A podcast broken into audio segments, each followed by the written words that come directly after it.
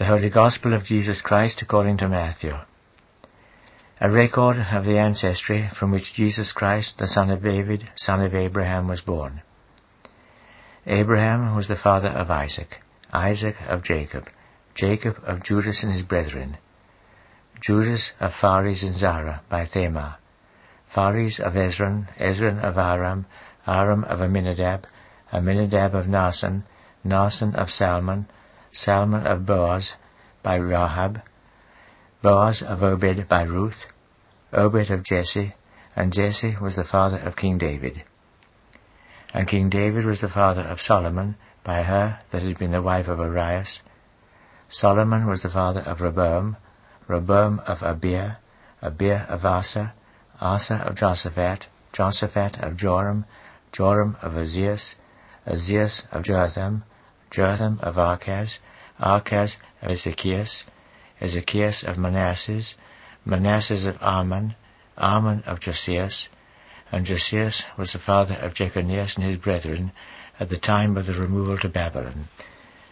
And after the removal to Babylon, Jeconias was the father of Salathiel, Salathiel of Zerubbabel, Zerubbabel of Abiud, Abiud of Eliakim, Eliakim of Azor, Azor of Sadoc, Sadoc of Achim, Achim of Eliud, Eliud of Eleazar, Eleazar of Matthan, Matthan of Jacob, and Jacob was the father of Joseph, the husband of Mary.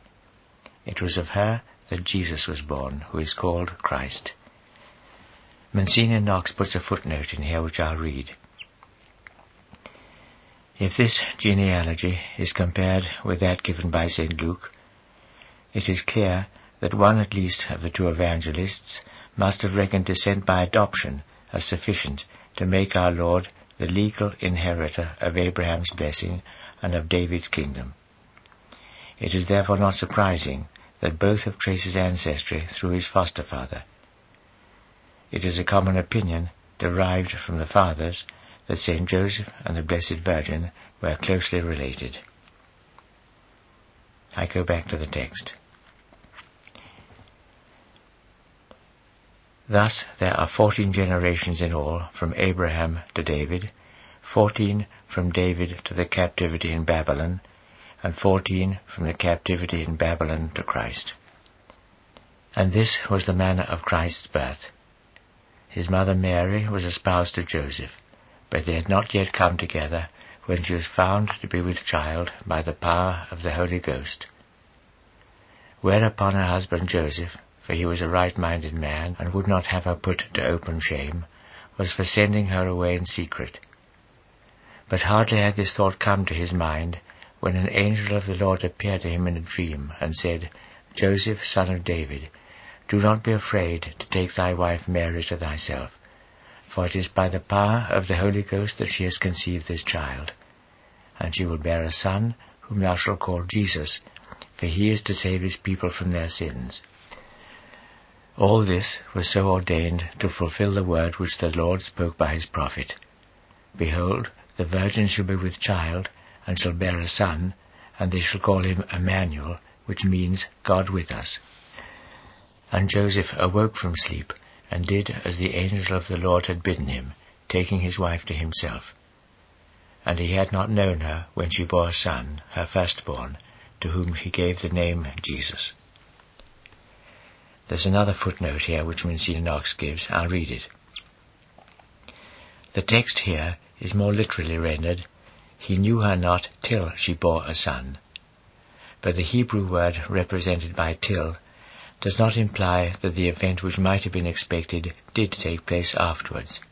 And he refers us to Genesis chapter 8 verse 7, Psalm 109 verse 2, Daniel chapter 6 verse 24, 1 Maccabees chapter 5 verse 54. So that this phrase does not impugn the perpetual virginity of Our Lady. Nor is any such inference to be drawn when our Lord is called her firstborn son, which refers to his position as redeemable under the old law.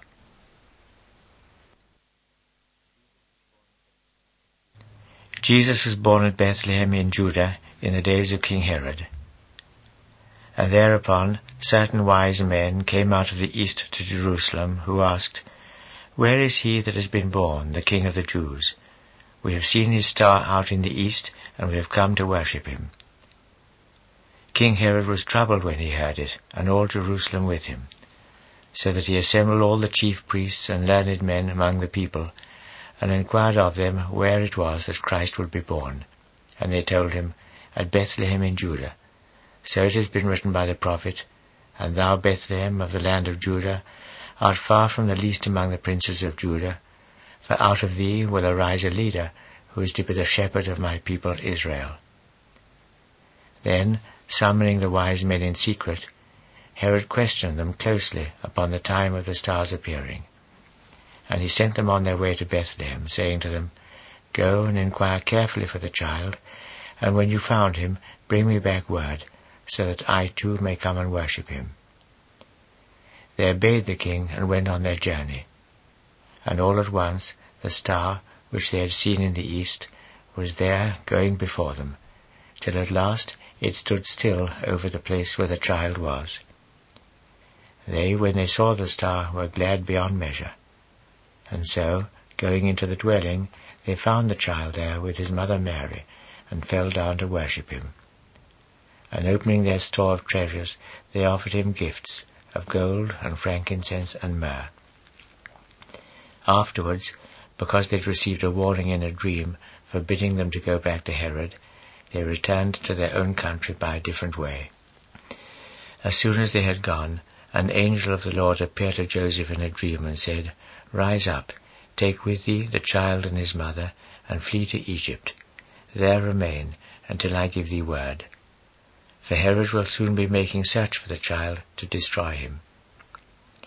He rose up, therefore, while it was still light, and took the child and his mother with him, and withdrew into Egypt, where he remained until the death of Herod, in fulfillment of the word which the Lord spoke by his prophet, I called my son out of Egypt. Meanwhile, when he found that the wise men had played him false, Herod was angry beyond measure. He sent and made away with all the male children in Bethlehem and in all its neighborhood of two years old and less, reckoning the time by the careful inquiry which he had made of the wise men. It was then that the word spoken by the prophet Jeremiah was fulfilled. A voice was heard in Ramah, lamentation and great mourning. It was Rachel, weeping for her children, and she would not be comforted, because none is left. But as soon as Herod was dead, an angel of the Lord appeared to Joseph in Egypt in a dream, and said, Rise up, take with thee the child and his mother, and return to the land of Israel, for those who sought the child's life are dead. So he arose, and took the child and his mother with him, and came into the land of Israel. But when he heard that Archelaus was king in Judea in the place of his father Herod, he was afraid to return there. And so, receiving a warning in a dream, he withdrew into the region of Galilee, where he came to live in a town called Nazareth, in fulfillment of what was said by the prophets, he shall be called a Nazarene.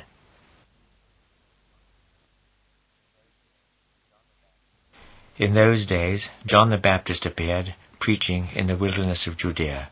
Repent, he said, the kingdom of heaven is at hand. It was him that the prophet Isaiah spoke when he said, There is a voice of one crying in the wilderness, Prepare the way of the Lord, straighten out his paths. And he, John, wore a garment of camel's hair, and a leather girdle about his loins, and locusts and wild honey were his food. Thereupon Jerusalem and all Judea and all those who dwelt round Jordan went out to see him, and he baptized them in the Jordan, while they confessed their sins.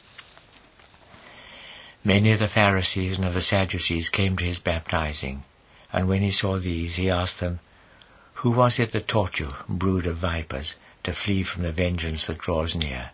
Come then, yield the acceptable fruit of repentance. Do not presume to say in your hearts, We have Abraham for our father. I tell you, God has power to raise up children to Abraham out of these very stones.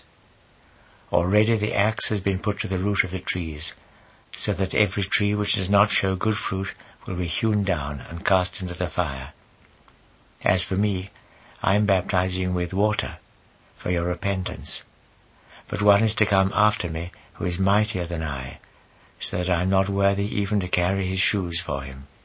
He will baptize you with the Holy Ghost and with fire. He holds his winnowing fan ready to sweep his threshing floor clean. He will gather the wheat into his barn, but the chaff he will consume with fire that can never be quenched. Then Jesus came from Galilee and stood before John at the Jordan to be baptized by him. John would have restrained him. It is I, he said, that ought to be baptized by thee, and dost thou come to me instead? But Jesus answered, Let it be so for the present. It is well that we should thus fulfill all due observance. Then John gave way to him. So Jesus was baptized, and as he came straight up out of the water, suddenly heaven was opened, and he saw the Spirit of God coming down like a dove and resting upon him. And with that a voice came from heaven which said, This is my beloved Son, in whom I am well pleased. And now Jesus was led by the Spirit away into the wilderness to be tempted there by the devil. Forty days and forty nights he spent fasting, and at the end of them was hungry. Then the tempter approached and said to him, If thou art the Son of God, bid these stones turn into loaves of bread. He answered, It is written, Man cannot live by bread only. There is life for him in all the words which proceed from the mouth of God. Next, the devil took him into the holy city, and there set him down on the pinnacle of the temple, saying to him, if thou art the Son of God, cast thyself down to earth. For it is written, He has given charge to his angels concerning thee, and they will hold thee up with their hands, lest thou shouldst chance to trip on a stone. Jesus said to him, But it is further written, Thou shalt not put the Lord thy God to the proof. Monsignor Knox gives a little footnote here. He says, If our Lord had consented to cast himself down, he would have been testing God's loving care of him tempting providence, as we say, by putting himself deliberately in danger. I go back to the text. Once more the devil took him to the top of an exceedingly high mountain, from which he showed him all the kingdoms of the world and the glory of them, and said, I will give thee all these, if thou wilt fall down and worship me. Then Jesus said to him, Away with thee, Satan. It is written, Thou shalt worship the Lord thy God, and serve none but him. Then the devil left him alone, and thereupon angels came and ministered to him.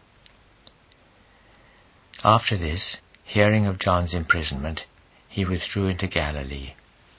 And now, forsaking the city of Nazareth, he came and settled down in Capernaum, which is by the seashore, in the country of Zebulun and Nephthalim, in fulfillment of what was said by the prophet Isaiah the land of Zebulun and Nephthalim, on the sea road beyond Jordan, the Galilee of the Gentiles. The people that abode in darkness have seen a great light. For men abiding in a land where death overshadowed them, light has dawned.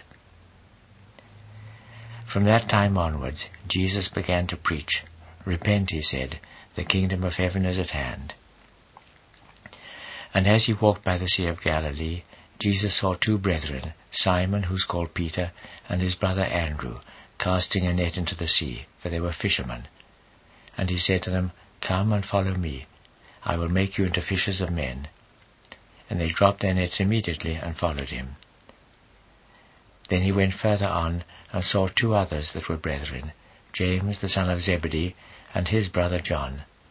They were in the boat with their father Zebedee, repairing their nets, and he called them to him. Whereupon they dropped the nets and left their father immediately and followed him.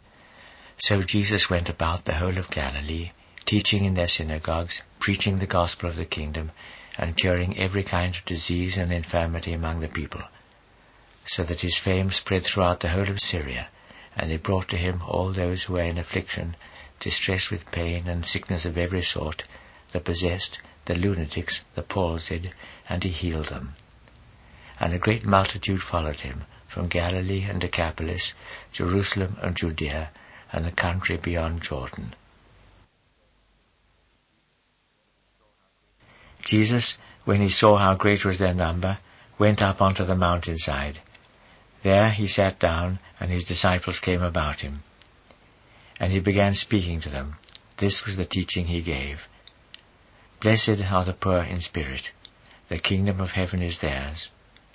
Blessed are the patient, they shall inherit the land. Blessed are those who mourn, they shall be comforted. Blessed are those who hunger and thirst for holiness, they shall have their fill. Blessed are the merciful, they shall obtain mercy. Blessed are the clean of heart, they shall see God. Blessed are the peacemakers, they shall be counted the children of God. Blessed are those who suffer persecution in the cause of right, the kingdom of heaven is theirs. Blessed are you when men revile you and persecute you and speak all manner of evil against you falsely because of me. Be glad and light-hearted, for a rich reward awaits you in heaven. So it was they persecuted the prophets who went before you. You are the salt of the earth. If salt loses its taste, what is there left to give taste to it? There's no more to be done with it, but throw it out of doors for men to tread it under foot. You are the light of the world. A city cannot be hidden if it's built on a mountain top. A lamp is not lighted to be put away under a bushel measure. It's put on the lampstand to give light to all the people of the house. And your light must shine so brightly before men that they can see your good works and glorify your Father who's in heaven. Do not think that I have come to set aside the law and the prophets. I have not come to set them aside, but to bring them to perfection. Believe me, heaven and earth must disappear sooner than one jot, one flourish disappear from the law. It must all be accomplished. Whoever then sets aside one of these commandments, though it were the least, and teaches men to do the like, will be of least account in the kingdom of heaven. But the man who keeps them, and teaches others to keep them, will be accounted in the kingdom of heaven as the greatest. And I tell you, that if your justice does not give fuller measure than the justice of the scribes and Pharisees, you shall not enter into the kingdom of heaven. You have heard that it was said to the men of old, Thou shalt do no murder. If a man commits murder, he must answer for it before the court of justice. But I tell you that any man who is angry with his brother must answer for it before the court of justice and any man who says Raca to his brother must answer for it before the council, and any man who says to his brother, Thou fool, must answer for it in hell fire. If thou art bringing thy gift then before the altar, and rememberest there that thy brother has some ground of complaint against thee, leave thy gift lying there before the altar, and go home. Be reconciled with thy brother first, and then come back to offer thy gift. If any man has a claim against thee, come to terms there and then, while thou art walking in the road with him. Or else it may be that the claimant will hand thee over to the judge, and the judge to the officer, and so thou wilt be cast into prison. Believe me, thou shalt not be set at liberty until thou hast paid the last farthing. You have heard that it was said, Thou shalt not commit adultery. But I tell you that he who casts his eyes on a woman so as to lust after her has already committed adultery with her in his heart. If thy right eye is the occasion of thy falling into sin, pluck it out and cast it away from thee. Better to lose one part of thy body than to have the whole cast into hell. And if thy right hand is an occasion of falling, cut it off and cast it away from thee. Better to lose one of thy limbs than to have thy whole body cast into hell. It was said too, Whoever will put away his wife must first give her a writ of separation. But I tell you that the man who puts his wife away, setting aside the matter of unfaithfulness, makes an adulteress of her, and whoever marries her after she's been put away commits adultery. Monsignor Knox gives a footnote here. He says, by the law of Moses, a husband might not turn his wife out of doors without giving her a certificate of freedom, which showed that he had no further claim on her. Even so, our Lord teaches, the husband's behavior is selfish, since the dismissed wife would be tempted to remarry and thus become, in God's sight, an adulteress. The Greek word, here translated setting aside, has commonly been taken as meaning unless she is unfaithful, but it can also be interpreted as meaning whether she is unfaithful or not. I go on with the text. Again, you have heard that it was said to the men of old, Thou shalt not perjure thyself, thou shalt perform what thou hast sworn in the sight of the Lord. Monsignor Knox gives another footnote here. He says, Our Lord here condemns those pharisaical evasions which might make it lawful to perjure oneself as long as the oath was not taken directly in the name of God. I return to the text. But I tell you that you should not bind yourself by any oath at all, not by heaven, for heaven is God's throne, nor by earth, for earth is the footstool under his feet, nor by Jerusalem, for it is the city of the great king. And thou shalt not swear by thy own head, for thou hast no power to turn a single hair of it white or black. Let your word be yes for yes, and no for no. Whatever goes beyond this comes of evil. You have heard that it was said, an eye for an eye, and a tooth for a tooth. But I tell you that you should not offer resistance to injury. If a man strikes thee on thy right cheek, turn the other cheek also towards him. If he is ready to go to law with thee over thy coat, let him have it, and thy cloak with it. If he compels thee to attend him on a mile's journey, go two miles with him of thy own accord. Give to him who asks, and if a man would borrow from thee, do not turn away. You have heard that it was said, Thou shalt love thy neighbor and hate thy enemy. But I tell you, love your enemies, do good to those who hate you, Pray for those who persecute you and insult you, that so you may be true sons of your Father in heaven, who makes his sun rise on the evil and equally on the good, his rain fall on the just and equally on the unjust. If you love those who love you, what title have you to a reward? Will not the publicans do as much? If you greet none but your brethren, what are you doing more than others? Will not the very heathen do as much? But you are to be perfect, as your heavenly Father is perfect.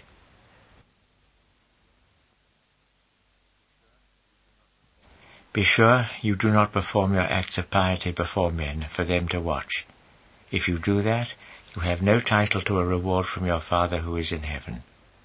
Thus, when thou givest alms, do not sound a trumpet before thee, as the hypocrites do in synagogues and in streets, to win the esteem of men. Believe me, they have their reward already. But when thou givest alms, thou shalt not so much as let thy left hand know what thy right hand is doing, so secret is thy almsgiving to be. And then thy Father, who sees what is done in secret, will reward thee. And when you pray, you are not to be like hypocrites, who love to stand praying in synagogues nor at street corners to be a mark for men's eyes. Believe me, they have their reward already. But when thou art praying, go into thy inner room and shut the door upon thyself, and so pray to thy Father in secret. And then thy Father, who sees what is done in secret, will reward thee. Moreover, when you are at prayer, do not use many phrases like the heathens, who think to make themselves heard by their eloquence. There's a footnote here. Monsignor Knox says, The very rare verb which our Lord uses here probably means to stammer, to hesitate. The heathens used to address their gods by a series of titles, with a superstitious idea that the prayer would not be heard unless the right title was hit upon. I go back to the text. You are not to be like them. Your heavenly Father knows well what your needs are before you ask Him. This then is to be your prayer. Our Father, who art in heaven, hallowed be thy name. Thy kingdom come, thy will be done, on earth as it is in heaven. Give us this day our daily bread, and forgive us our trespasses, as we forgive them that trespass against us.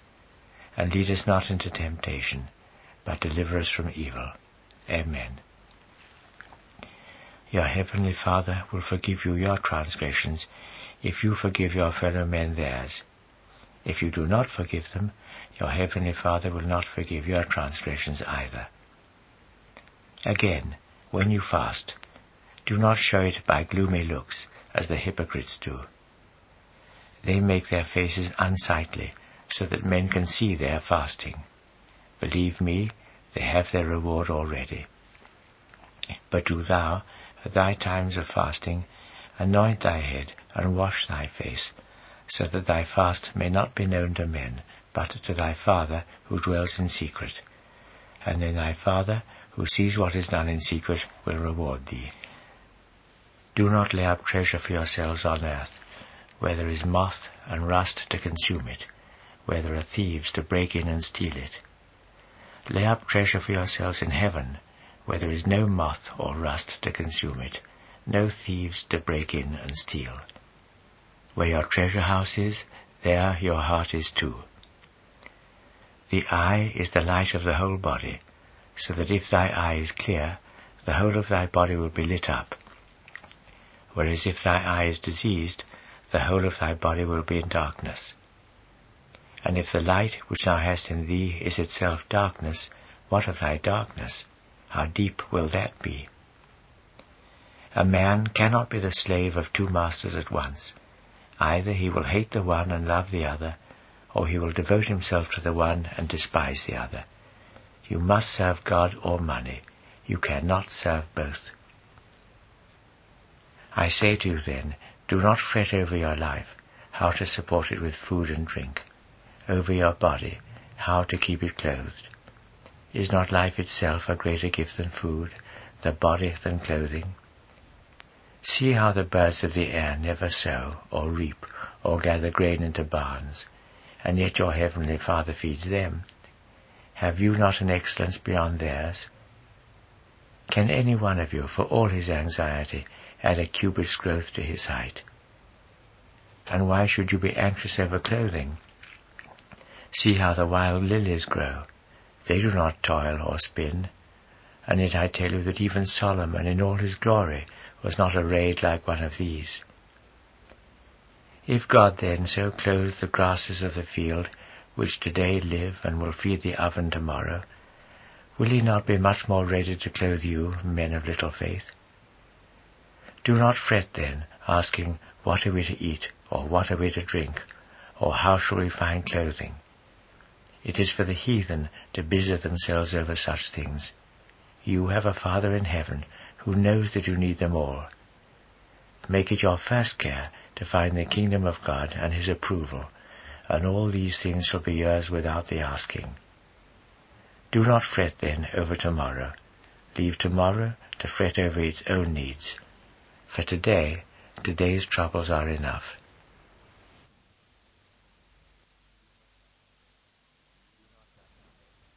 Do not judge others, or you yourselves will be judged.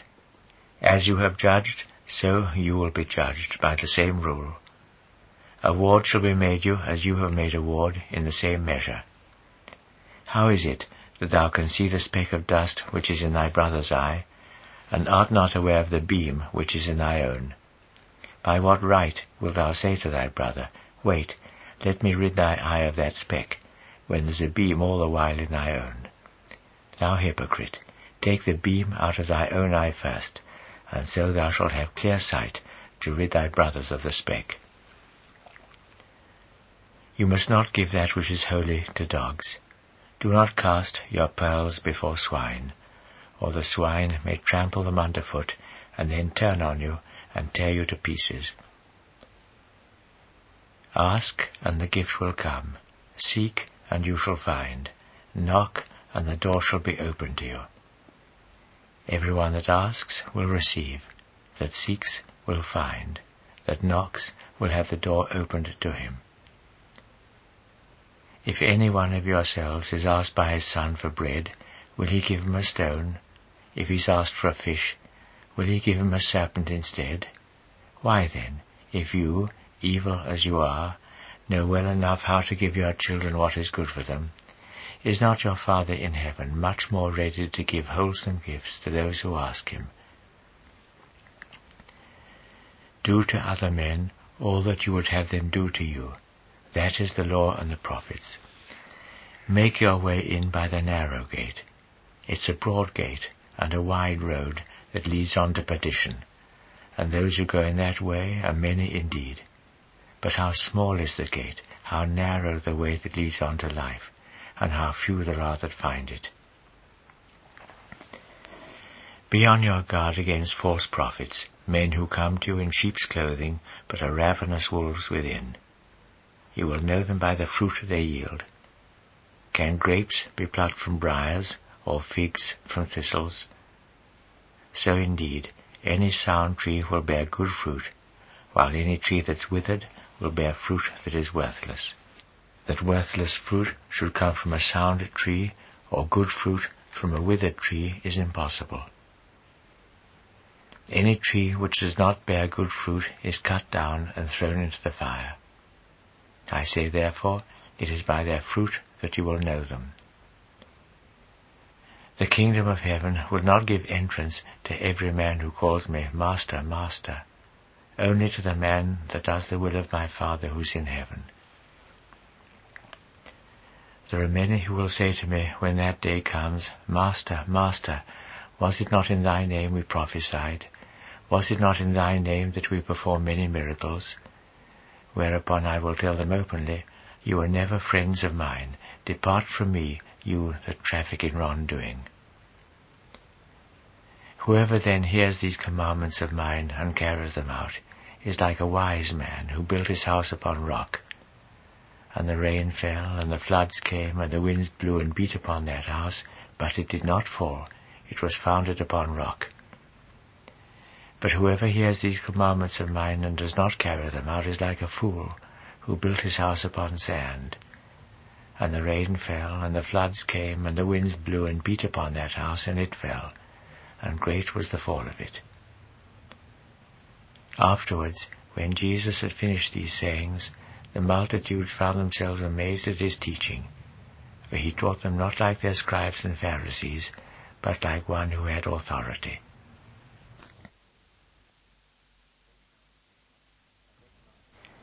A great multitude followed him when he had come down from the mountain. And now a leper came and knelt before him and said, Lord, if it be thy will, thou hast power to make me clean. Jesus held out his hand and touched him and said, It is my will, be thou made clean. Whereupon his leprosy was immediately cleansed. Then Jesus said, Be sure thou dost not tell any man of it. Rather go and show thyself to the priest, and offer the gift which Moses ordained to make the truth known to them. As he entered Capharnaum, a centurion came to him asking for his aid. Lord, he said, I have a servant lying sick at my house, cruelly tormented with the palsy. Jesus said to him, I will come and heal him. But the centurion answered, Lord, I am not worthy to receive thee under my roof. My servant will be healed if thou wilt only speak a word of command. I too know what it is to obey authority. I have soldiers under me, and I say, Go to one man, and he goes, or Come to another, and he comes, or Do this to my servant, and he does it. When he heard that, Jesus said to his followers in amazement, Believe me, I have not found faith like this, even in Israel.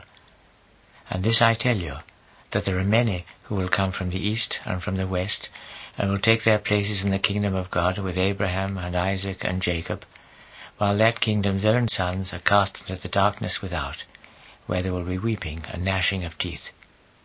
And to the centurion Jesus said, Go then, let it be done to thee as thy faith foretold. And at that hour his servant was healed. And Jesus went into Peter's house, and found his wife's mother lying sick there with a fever. He touched her hand, and the fever left her, so that she rose up and ministered to them. And when evening came, they brought to him many persons who were possessed, and he cast out the evil spirits with his word, and healed all that were sick, in fulfillment of the words spoken by Isaiah the prophet, he took our infirmities upon himself and bore our sicknesses. And now, seeing how great were the multitudes about him, he gave the word for crossing to the other side. Whereupon one of the scribes came to him and said, Master, I will follow thee wherever thou art going. But Jesus told him, Foxes have holes, and the birds of the air their resting places. The Son of Man has nowhere to lay his head. And another of his disciples said to him, Lord, give me leave to go home and bury my father before I come. But to him Jesus said, Do thou follow me, and leave the dead to bury their dead. So he took ship, and his disciples followed him. And suddenly a great storm arose on the sea, so that the waves rose high over the ship, but he lay asleep. And his disciples came and roused him, crying, Lord, save us, we are sinking. But Jesus said to them, Why are you faint-hearted, men of little faith? Then he rose up and checked the winds and the sea, and there was a deep calm, so that all asked in amazement, What kind of man is this, who is obeyed even by the winds and the sea? So he reached the other shore in the country of the Gerasenes, and here he was met by two possessed creatures who came out of the rock tombs, so exceedingly fierce that none could pass along that road. And at once they cried aloud, Why dost thou meddle with us, Jesus, Son of God? Hast thou come here to torment us before the appointed time? Some distance away a great herd of swine was feeding, and the devils asked a favour of him. If thou hast a mind to cast us out, they said, send us into the herd of swine. He said to them, Away with you. And they came out and went into the herd of swine, and with that all the herd rushed down the cliff into the sea, and perished in its waters. The swineherds fled to the city, and there told all that had happened, and the story of those who had been possessed. And thereupon all the townspeople went out to meet Jesus, and when they found him, they entreated him to leave their country.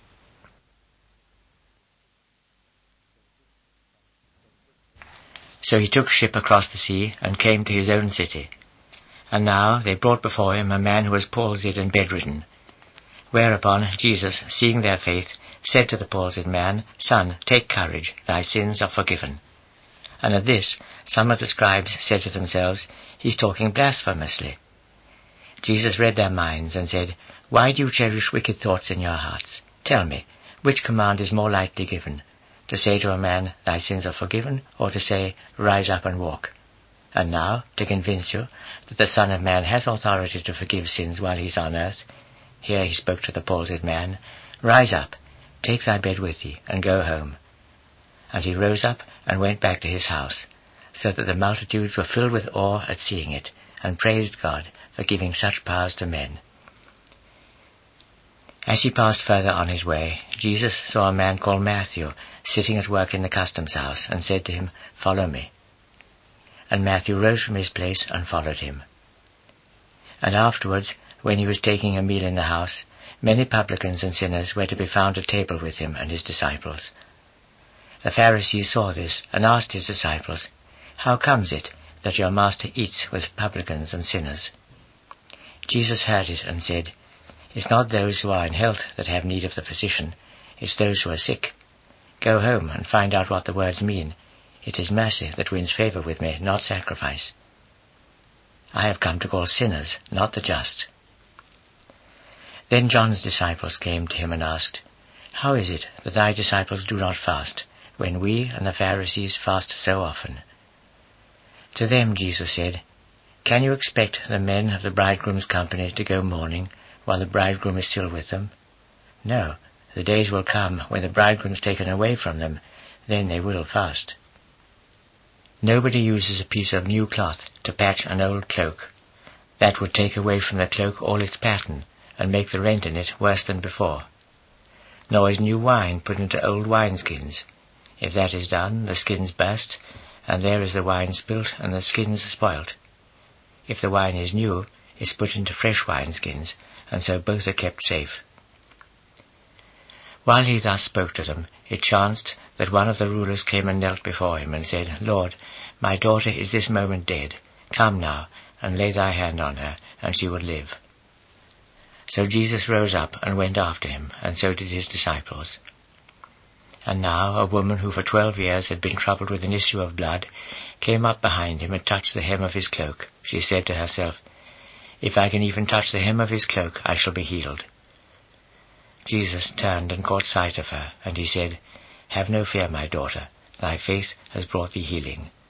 And the woman recovered her health from that hour.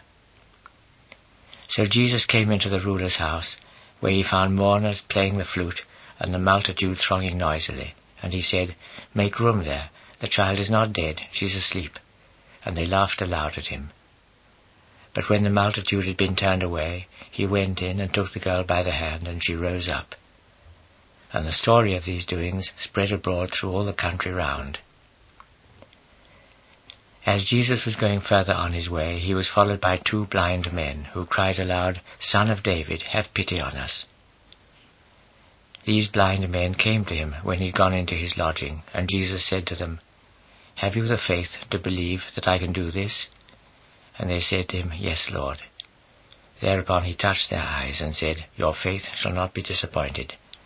Then their eyes were opened, and Jesus laid a strict charge on them, telling them, Be sure nobody hears of this. But they had no sooner gone out than they talked of him in all the country round. And it chanced that as they were going, a dumb man was brought to him, possessed with a devil. The devil was cast out, and the dumb man found speech, at which the multitudes were filled with amazement. Nothing like this, they said, was ever seen in Israel. But the Pharisees said, It's the prince of the devils that enables him to cast the devils out. So Jesus went about all their cities and villages, teaching in their synagogues, preaching the gospel of the kingdom, and curing every kind of disease and infirmity. Yet still, when he looked at the multitudes, he was moved with pity for them, seeing them harried and abject, like sheep that have no shepherd. Thereupon he said to his disciples, The harvest is plentiful enough, but the laborers are few. You must ask the Lord to whom the harvest belongs to send laborers out for the harvesting. So he called his twelve disciples to him, and gave them authority to cast out unclean spirits, and to heal every kind of disease and infirmity. These are the names of the twelve apostles. First Simon, also called Peter, then his brother Andrew, James the son of Zebedee, and his brother John, Philip and Bartholomew, Thomas and Matthew the publican, James the son of Alphaeus and Thaddeus, Simon the Canaanian, and Judas Iscariot the traitor. These twelve Jesus sent out, but first gave them their instructions. Do not go, he said, into the walks of the Gentiles, or enter any city of Samaria. Go rather to the lost sheep that belong to the house of Israel, and preach as you go, telling them, The kingdom of heaven is at hand. Heal the sick, raise the dead, cleanse the lepers, cast out devils. Give as you have received the gift, without payment. Do not provide gold or silver or copper to fill your purses, nor a wallet for the journey, no second coat, no spare shoes or staff. The laborer has a right to his maintenance. Whenever you enter a city or a village, find out who is worthy to be your host, and make your lodging there until you go away. When you enter this house, you are to wish it well, and so, if the house is worthy, your good wishes shall come down upon it. If unworthy, let them come back to you the way they went. And wherever they will not receive you or listen to your words, shake off the dust from your feet as you leave that city or that house. I promise you, it shall go less hard with the land of Sodom and Gomorrah at the day of judgment than with that city. Remember, I am sending you out to be like sheep among wolves. You must be wary then as serpents, and yet innocent as doves. Do not put your trust in men. They will hand you over to courts of judgment and scourge you in their synagogues. Yes, and you will be brought before governors and kings on my account, so that you can bear witness before them and before the Gentiles. Only when they hand you over thus, do not consider anxiously what you are to say or how you are to say it. Words will be given you when the time comes. It is not you who speak, it's the Spirit of your Father that speaks in you. Brothers will be given up to execution by their brothers, and children by their fathers. Children will rise up against their parents and will compass their deaths, and you will be hated by all men because you bear my name. That man will be saved who endures to the last. Only if they persecute you in one city, take refuge in another. I promise you, the Son of Man will come before your task with the cities of Israel is ended. A disciple is no better than his master, a servant than his Lord. Enough that the disciple should fare like his master, the servant like his Lord. If they have cried Beelzebub at the master of the house, they will do it much more readily to the men of his household. Do not then be afraid of them. What is veiled will all be revealed. What is hidden will all be known. What I have said to you under cover of darkness, you are to utter in the light of day. What has been whispered in your ears, you are to proclaim on the housetops. And there is no need to fear those who kill the body, but have no means of killing the soul.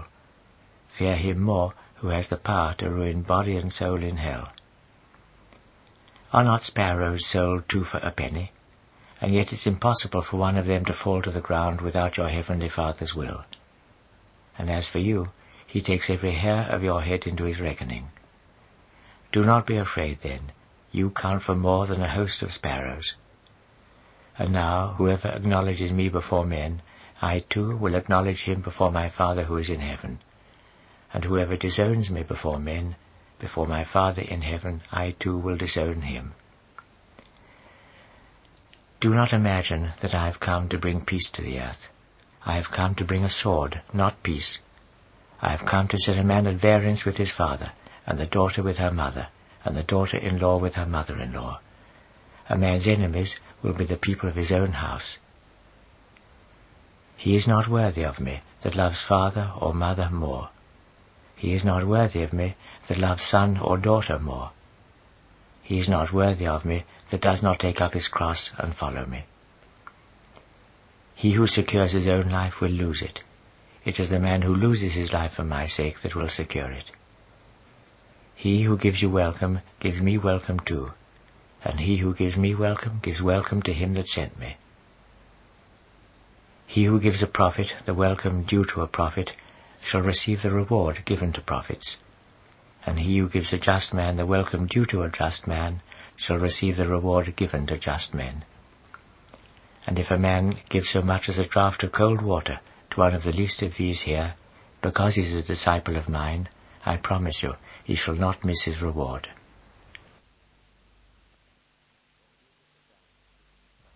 When Jesus had done giving instructions to his twelve disciples, he left the place where he was to teach and preach in their cities. Now John had heard in his prison of Christ's doings, and he sent two of his disciples to him. Is it thy coming that was foretold, he asked, or are we yet waiting for some other? Jesus answered them, Go and tell John what your own ears and eyes have witnessed, how the blind see, and the lame walk, how the lepers are made clean, and the deaf hear, how the dead are raised to life, and the poor have the gospel preached to them. Blessed is the man who does not lose confidence in me. As they went out, Jesus took occasion to speak of John to the multitudes. What was it, he asked, that you expected to see when you went out into the wilderness? Was it a reed trembling in the wind? No, not that. What was it you went out to see? Was it a man clad in silk? You must look in king's palaces for men that go clad in silk. What was it then that you went out to see? A prophet? Yes, and something more, I tell you, than a prophet. This is the man of whom it was written, Behold, I am sending before thee that angel of mine, who is to prepare thy way for thy coming. Believe me, God has raised up no greater son of woman than John the Baptist. And yet, to be least in the kingdom of heaven is to be greater than he. Ever since John the Baptist's time, the kingdom of heaven has opened to force, and the forceful are even now making it their prize. Whereas all the prophets and the law, before John's time, could only speak of things that were to come. Monsignor Knox has put a footnote here which I'll read. St. John the Baptist, as the final product of the old dispensation, is less than the least of those who enjoy the blessings of the new. Like the patriarchs, he only looked forward to the world's redemption as something that lay in the future by the light of hope, and died before its accomplishment, instead of being able to press into the kingdom of heaven like the common sort of Christians. I go on with the text. And this I tell you, if you will make room for it in your minds, that he is that Elias whose coming was prophesied. Listen, you that have ears to hear with.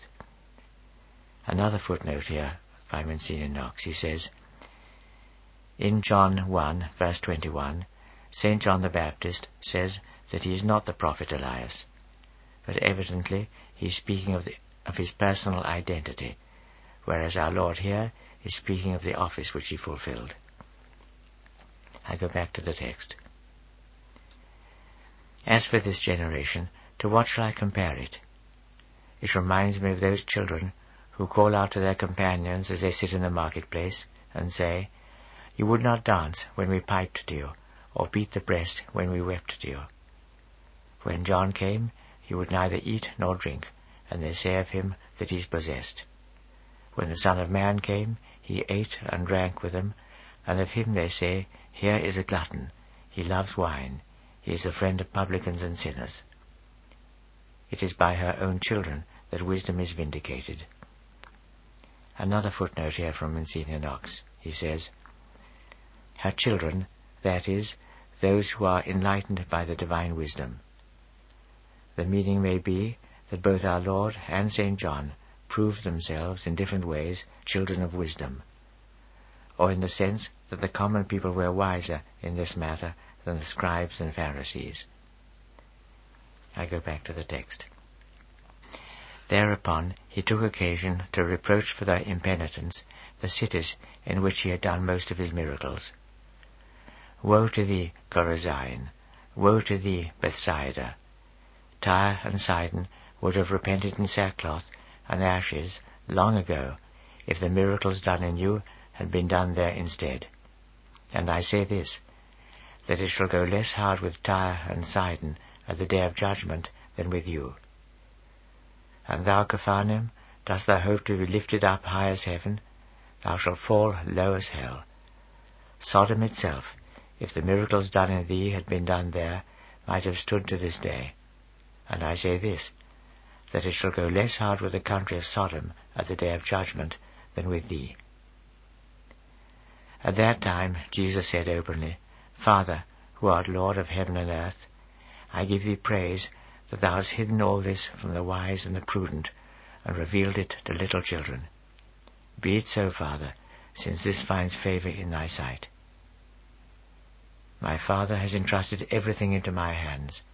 None knows the Son, truly, except the Father, and none knows the Father, truly, except the Son, and those to whom it is the Son's good pleasure to reveal him.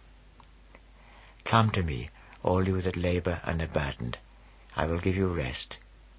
Take my yoke upon yourselves and learn from me. I am gentle and humble of heart, and you shall find rest for your souls. For my yoke is easy, and my burden is light. At this time, Jesus was walking through the cornfields on the Sabbath day, and his disciples, who were hungry, fell to plucking the ears of corn and eating them. The Pharisees saw this and said to him, Look, Thy disciples are doing a thing which it is not lawful to do on the Sabbath. Whereupon he said to them, Have you never read of what David did when he and his followers were hungry? How he went into the tabernacle and ate the loaves set out there before God, although neither he nor his followers nor anyone else except the priests had a right to eat them. Or again, have you not read in the law that the priests violate the Sabbath rest in the temple and none blames them. And I tell you, there is one standing here who is greater than the temple. If you'd found out what the words mean, it is mercy, not sacrifice, that wins favor with me, you would not have passed judgment on the guiltless. The Son of Man has even the Sabbath at his disposal. So he went on his way, and afterwards came into their synagogue.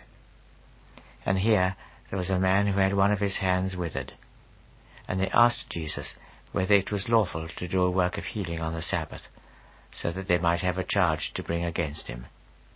But he answered, Is there a man among you that has a sheep, who would not take hold of it and pull it out, if it should fall into a pit on the Sabbath? And of what value is a sheep compared to a man? There is nothing unlawful, then, in doing a work of mercy on the Sabbath day. And with that he said to the man, Stretch out thy hand. And when he stretched it out, it was restored to him as sound as the other. Thereupon the Pharisees left the synagogue and plotted together to make away with him. Jesus was aware of this, and withdrew from the place. Great multitudes followed him, and he healed all their diseases. But he laid a strict charge on them that they should not make him known. This he did to fulfill the words spoken by the prophet Isaiah.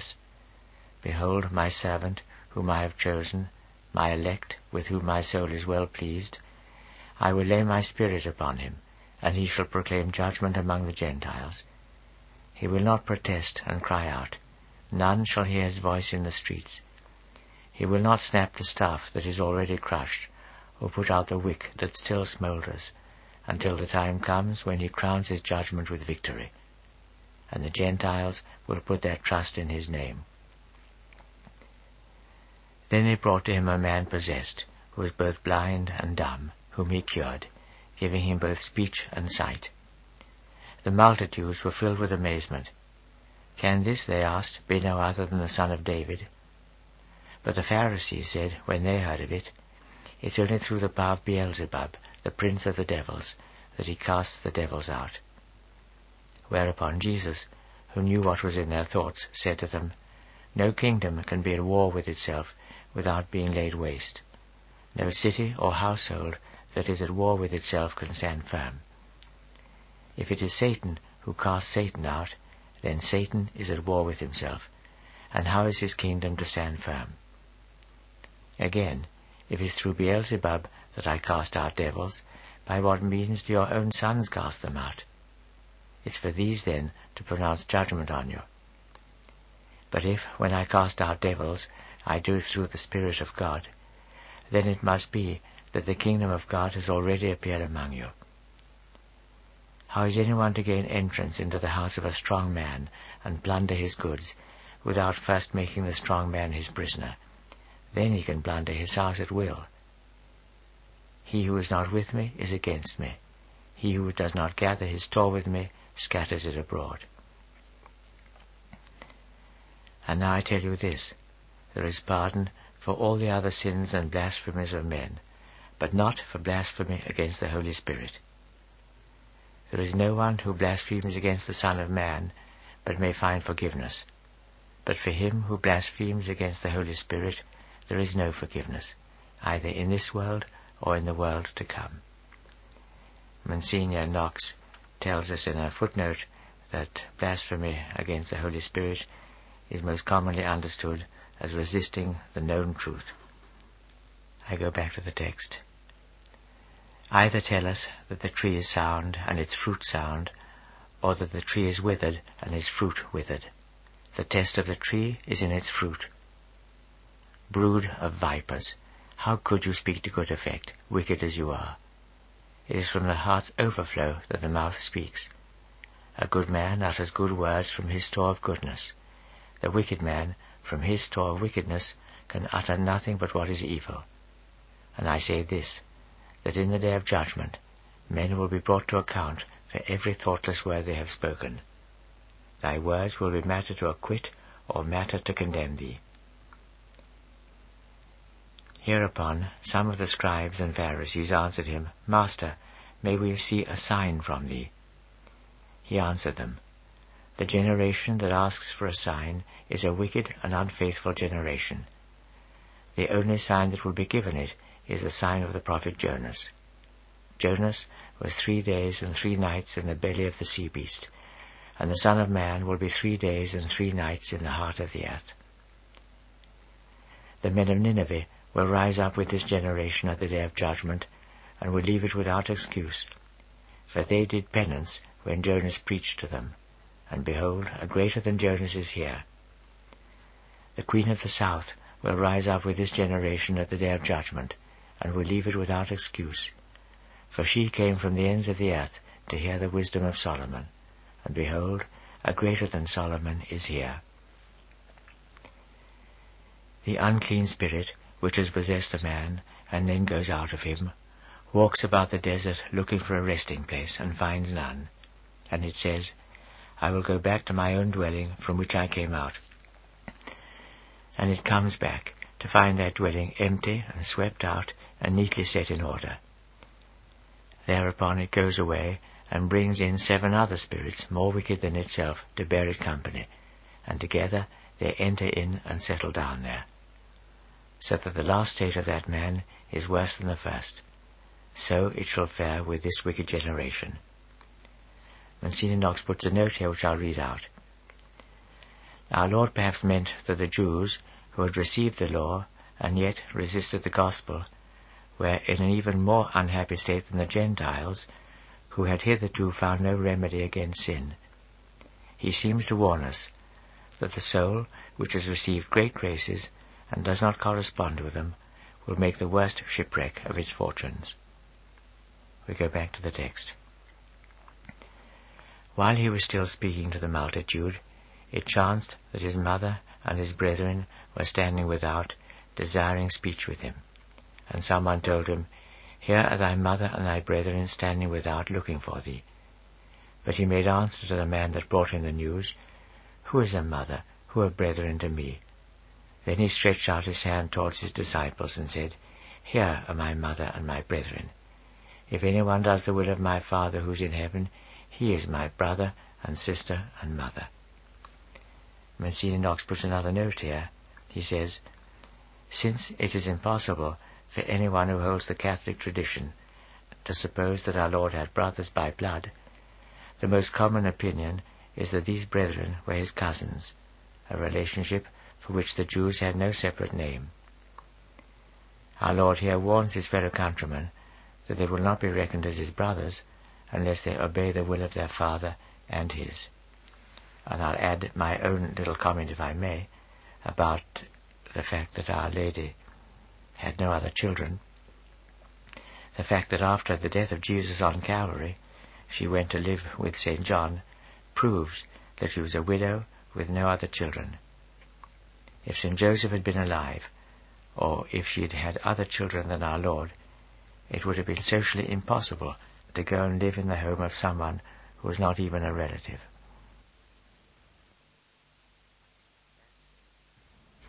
That day, leaving the house, Jesus had sat down by the seashore, and great multitudes gathered about him, so that he went on board a ship and sat there instead, while the whole multitude remained standing on the beach. And he spoke to them long in parables. Here, he began, is the sower gone out to sow. And as he sowed, there were grains that fell beside the path, so that all the birds came and ate them up. And others fell on rocky land, where the soil was shallow. They sprang up all at once, because they had not sunk deep in the ground. But as soon as the sun rose, they were parched. They had taken no root, and so they withered away. Some fell among briars, so that the briars grew up and smothered them. But others fell where the soil was good, and these yielded a harvest, some a hundredfold, some sixtyfold, some thirtyfold. Listen, you that have ears to hear with. And his disciples came to him and said, Why dost thou speak to them in parables? Because, he answered, it is granted to you to understand the secrets of God's kingdom, but not to these others.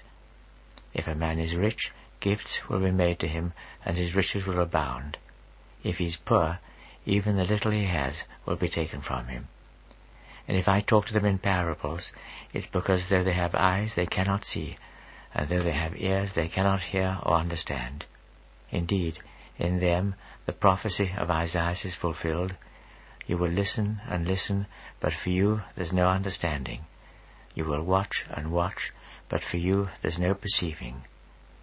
The heart of this people has become dull, their ears are slow to listen, and they keep their eyes shut, so that they may never see with those eyes, or hear with those ears, or understand with that heart, and turn back to me, and win healing from me.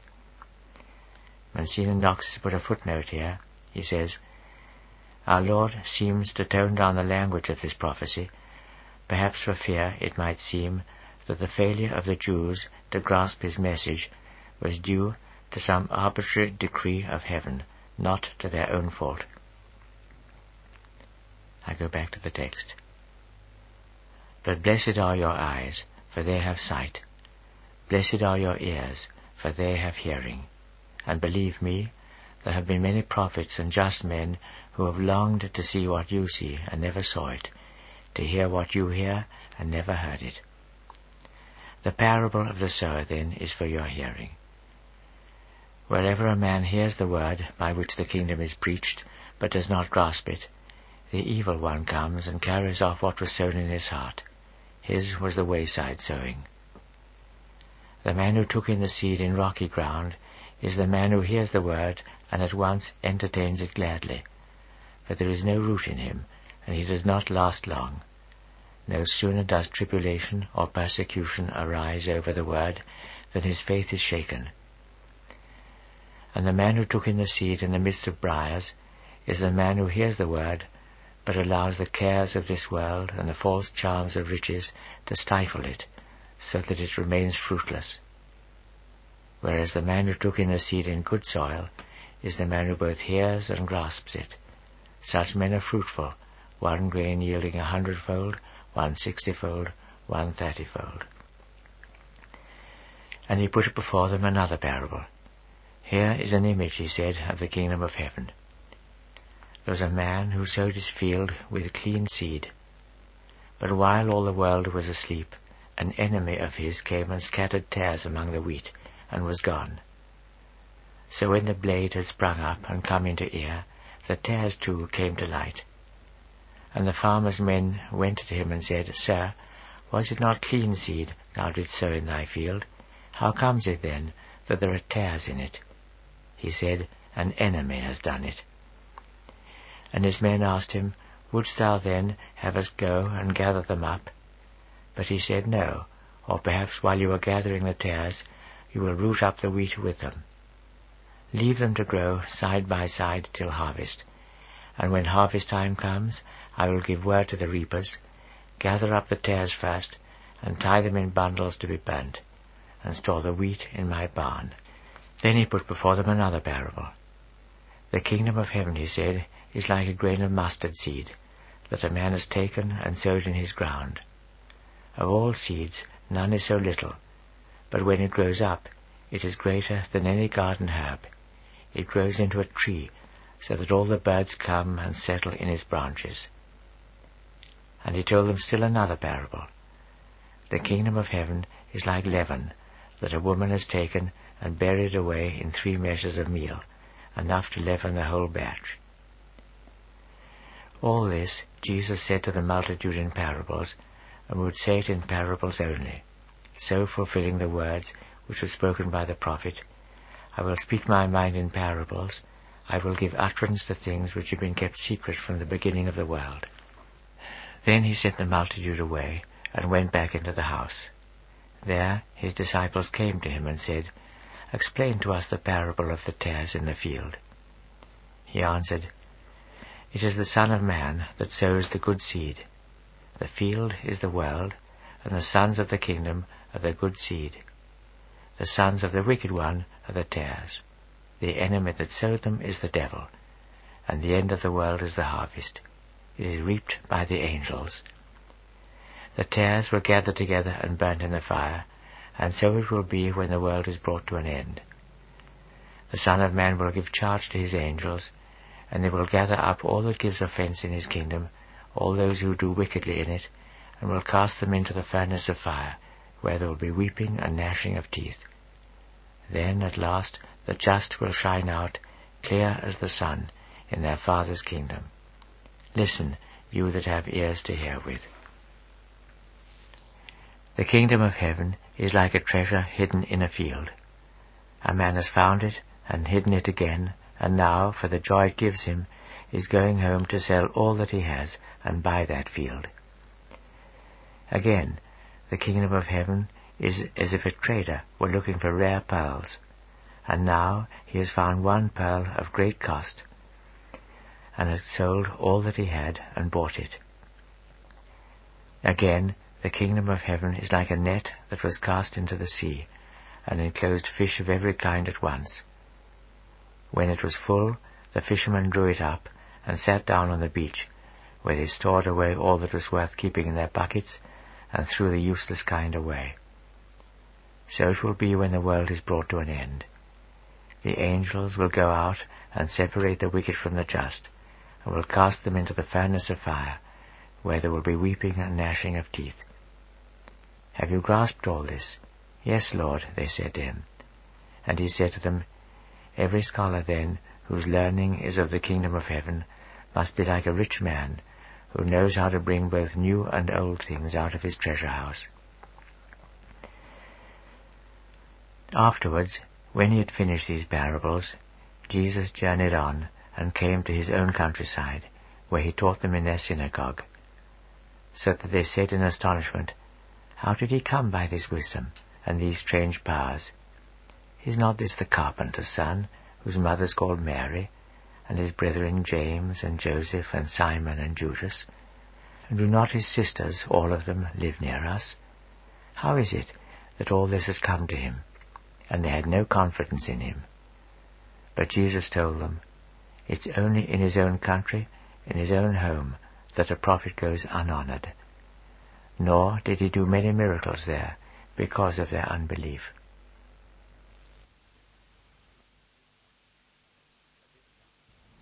At this time, Herod, who ruled in that quarter, heard what was told of Jesus. And he said to his men, This is no other than John the Baptist. He has risen from the dead, and that is why these powers are active in him.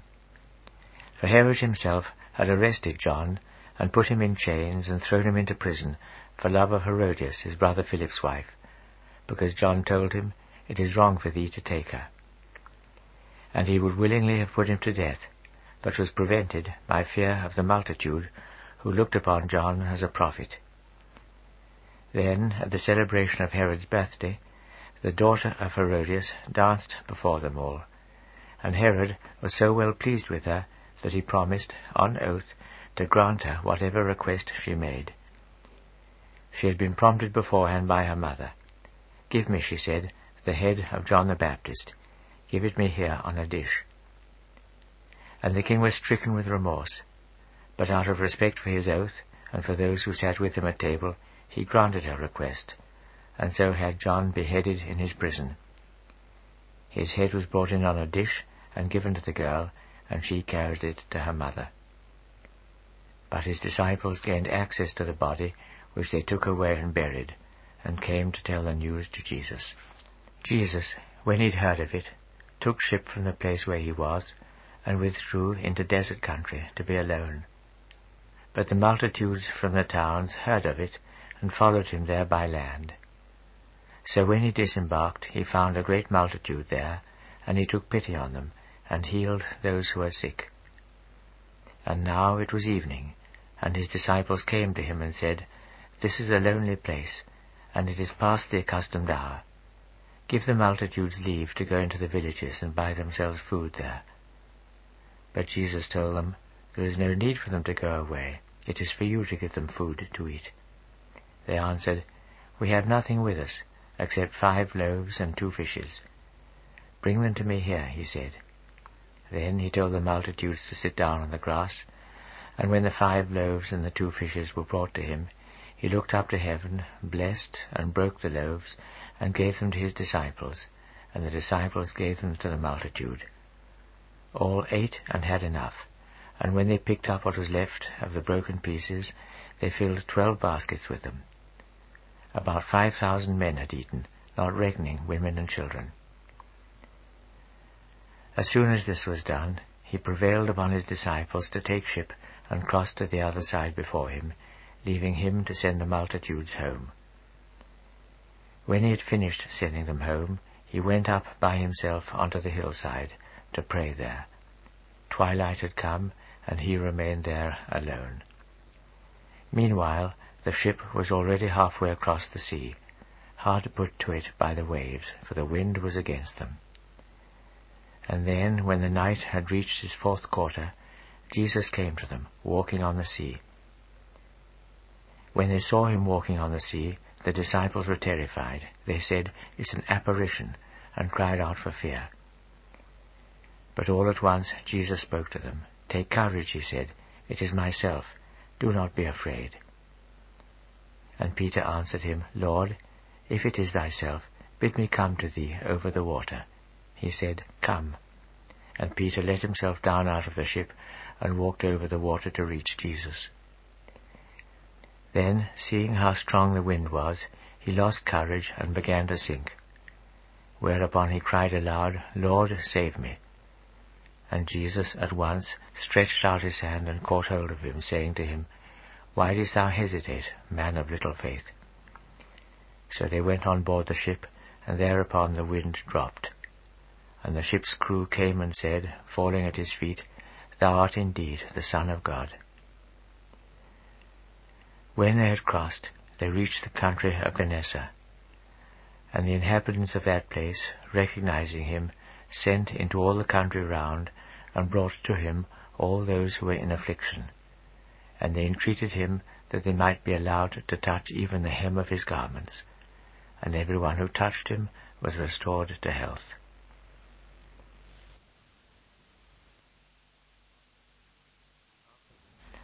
After this, Jesus was approached by the scribes and Pharisees from Jerusalem who asked, Why is it that thy disciples violate the traditions of our ancestors?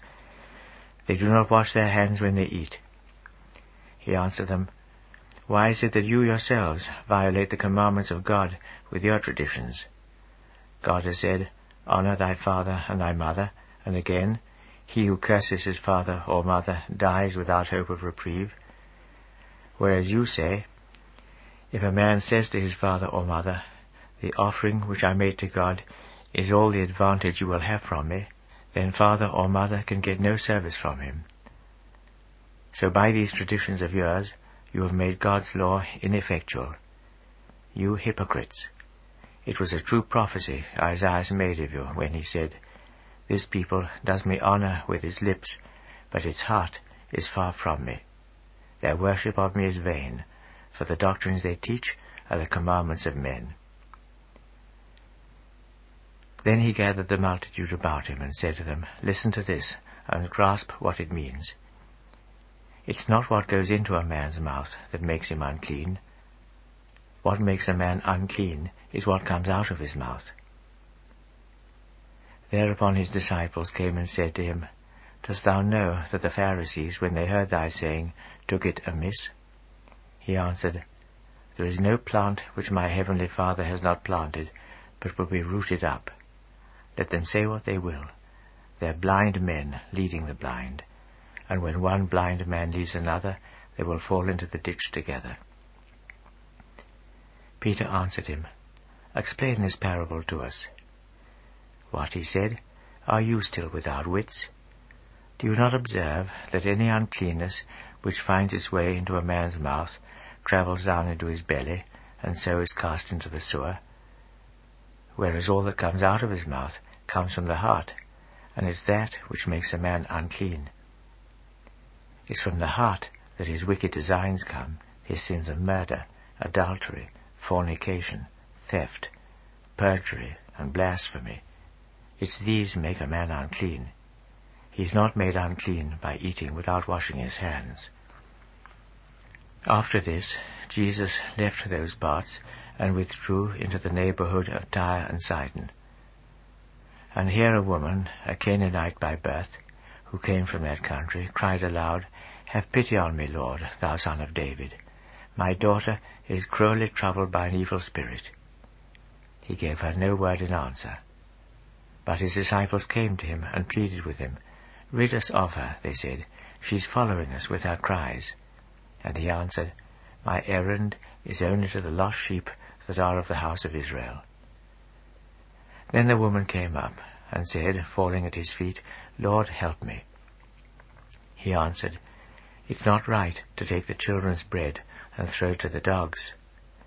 Ah, yes, Lord, she said, the dogs feed on the crumbs that fall from their master's table. And at that Jesus answered her, Woman, for this great faith of thine, let thy will be granted. And from that hour her daughter was cured. Then Jesus left that country, and passed along the Sea of Galilee, and went up into the mountain and sat down there. Great multitudes came to him, bringing with them the lame, the blind, the deaf, the crippled, and many besides, whom they laid at his feet, and he healed them. So that the multitudes were amazed to see the deaf hear, the cripples become whole, the lame walk, and the blind receive sight. And they praised the God of Israel for it. But now Jesus called his disciples and said, I am moved with pity for the multitude. It is three days now since they've been in attendance on me, and they have nothing to eat. I must not send them away fasting, or perhaps they will grow faint on their journey. His disciples said to him, Where could we find loaves enough in a desert to feed such a multitude? And Jesus asked them, How many loaves have you? Seven, they said, and a few small fishes. Thereupon he bade the multitude sit down on the ground, and he took the seven loaves and the fishes with them, and when he had blessed and broken, he gave these to his disciples, and his disciples to the multitude. And they all ate and had enough. And they took up what was left of the broken pieces, seven hampers full. Four thousand men had eaten, not reckoning women and children. And so, taking leave of the multitude, he went on board the ship, and crossed to the region of Magadan.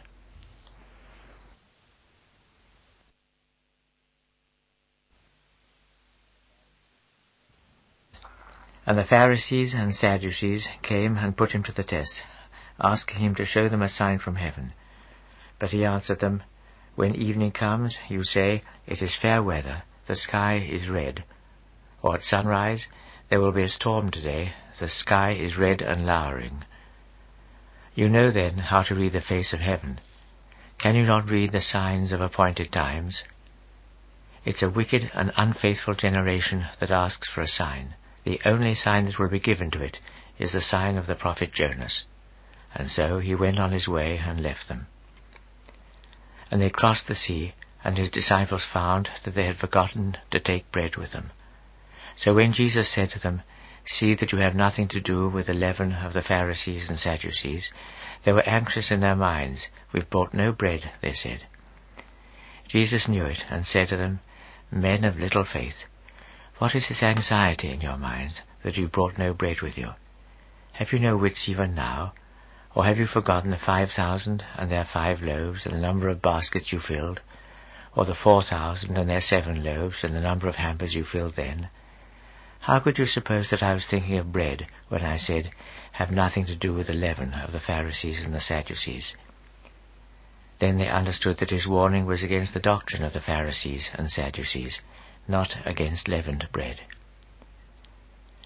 Then Jesus came into the neighborhood of Caesarea Philippi, and there he asked his disciples, What do men say of the Son of Man?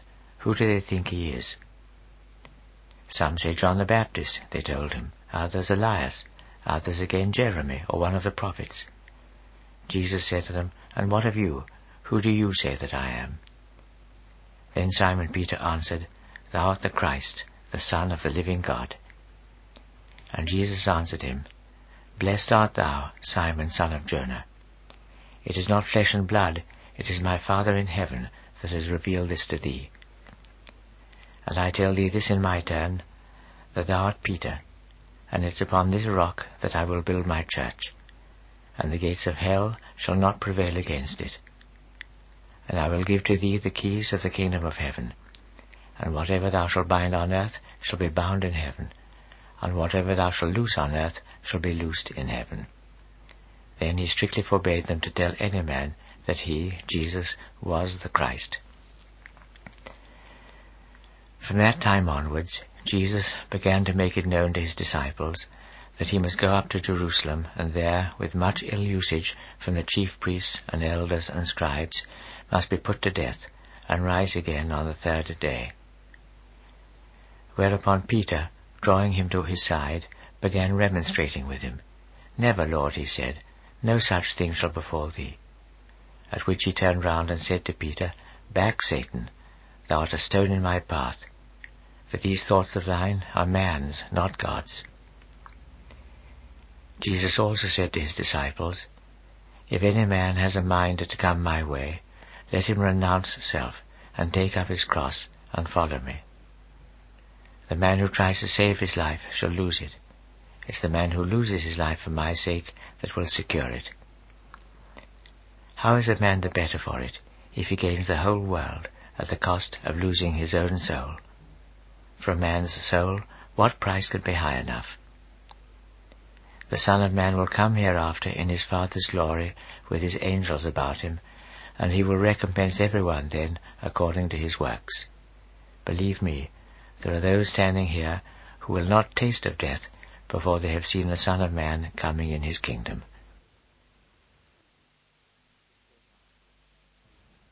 Six days afterwards, Jesus took Peter and James and his brother John with him, and led them up onto a high mountain where they were alone and he was transfigured in their presence, his face shining like the sun, and his garments becoming white as snow. And all at once they had sight of Moses and Elias conversing with him. Then Peter said aloud to Jesus, Lord, it is well that we should be here. If it pleases thee, let us make three arbours in this place, one for thee, one for Moses, and one for Elias. Even before he had finished speaking, a shining cloud overshadowed them. And now there was a voice which said to them out of the cloud, This is my beloved Son, in whom I am well pleased. To him then listen. The disciples, when they heard it, fell on their faces, overcome with fear. But Jesus came near and roused them with his touch. Arise, he said, do not be afraid. And they lifted up their eyes and saw no man there, but Jesus only. And as they were coming down from the mountain, Jesus warned them, Do not tell anybody of what you have seen until the Son of Man has risen from the dead. And his disciples asked him, Tell us, why is it that the scribes say Elias must come before Christ? He answered, Elias must needs come and restore all things as they were. But I tell you this, that Elias has come already, and they did not recognize him, but misused him at their pleasure just as the Son of Man is to suffer at their hands. Then the disciples understood that he had been speaking to them of John the Baptist. When they reached the multitude, a man came up and knelt before him. Lord, he said, have pity on my son, who is a lunatic, and in great affliction. He will often throw himself into the fire, and often into water. I brought him here to thy disciples, but they have not been able to cure him. Jesus answered, Ah, faithless and misguided generation, how long must I be with you? How long must I bear with you? Bring him here before me. And Jesus checked him with a word, and the devil came out of him. And from that hour the boy was cured. Afterwards, when they were alone, the disciples came to Jesus and asked, Why was it that we could not cast it out? Jesus said to them, Because you had no faith. I promise you, if you have faith, though it be as a grain of mustard seed, you have only to say to this mountain, Remove from this place to that, and it will remove. Nothing will be impossible to you. But there's no way of casting out such spirits as this except by prayer and fasting. While they were still together in Galilee, Jesus told them, The Son of Man is to be given up into the hands of men. They will put him to death, and he will rise again on the third day and they were overcome with sorrow. And when they reached Capharnaum, the collectors of the temple pence approached Peter and said, Does not your master pay the temple pence? Yes, he said. Soon afterwards he came into the house, and Jesus forestalled him. Simon, he said, tell us what thou thinkest. On whom do earthly kings impose customs and taxes? On their own sons or on strangers? on strangers, Peter told him. And Jesus said to them, Why then, the children go free. But we will not hurt their consciences. Go down to the sea and cast thy hook. Take out the first fish thou drawest up, and when thou hast opened its mouth, thou wilt find a silver coin there. With this make payment to them for me and for thyself.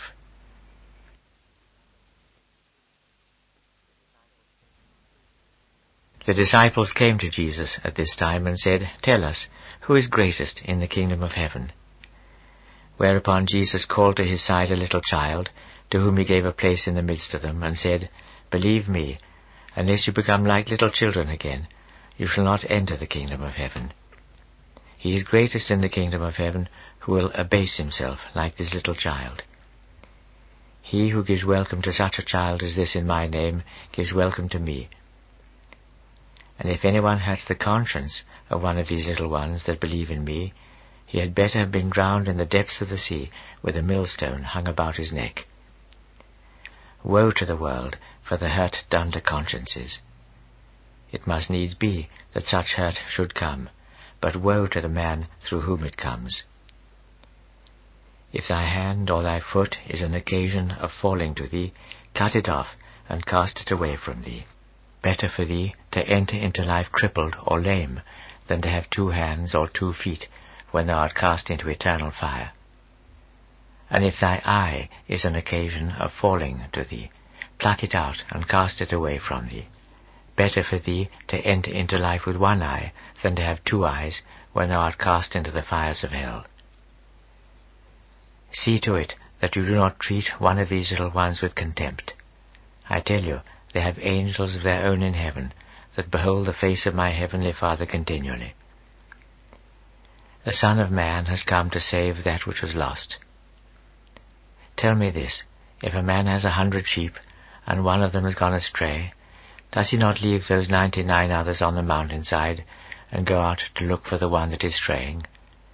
And if by good fortune he finds it, he rejoices more, believe me, over that one, than over the ninety-nine which never strayed from him.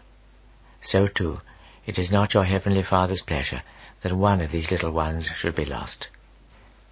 If thy brother does thee wrong, go at once and tax him with it, as a private matter between thee and him.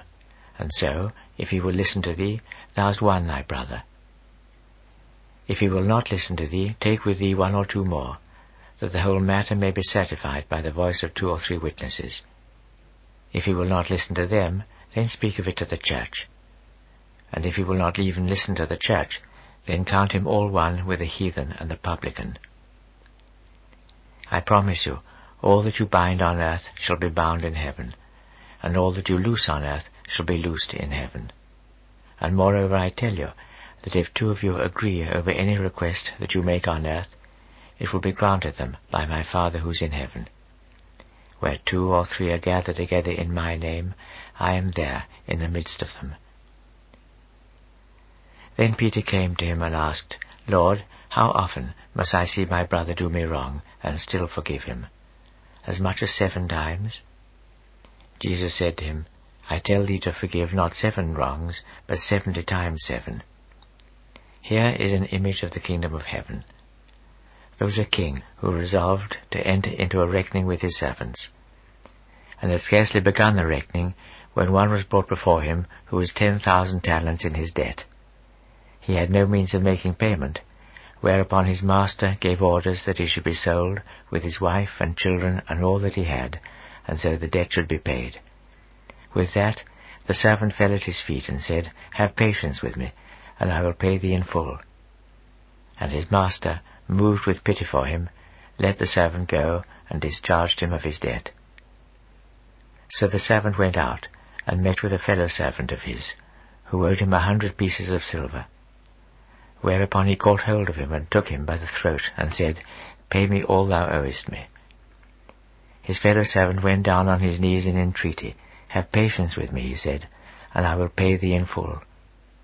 But the other refused. He went away and committed him to prison for such time as the debt was unpaid. The rest of the servants were full of indignation when they saw this done, and went in to tell their master what had happened. And so he was summoned by his master, who said to him, I remitted all that debt of thine, thou wicked servant, at thy entreaty. Was it not thy duty to have mercy on thy fellow servant, as I had mercy on thee? And his master, in anger, gave him over to be tortured until the debt was paid. It is thus that my heavenly Father will deal with you, if brother does not forgive brother with all his heart. Afterwards, when he had finished saying all this, Jesus removed from Galilee and came into that part of Judea which lies beyond the Jordan. Great multitudes went with him, and he healed them there. Then the Pharisees came to him and put him to the test by asking, Is it right for a man to put away his wife for whatever cause? He answered, Have you never read how he who created them, when they first came to be, created them male and female, and how he said, A man therefore will leave his father and mother, and will cling to his wife, and the two will become one flesh. And so they are no longer two, they are one flesh. What God then has joined, let not man put asunder. Why then, they said, did Moses enjoin that a man might give his wife a writ of separation, and then he might put her away? He told them, It was to suit your hard hearts that Moses allowed you to put your wives away. It was not so at the beginning of things. And I tell you that he who puts away his wife, not for any unfaithfulness of hers, and so marries another, commits adultery.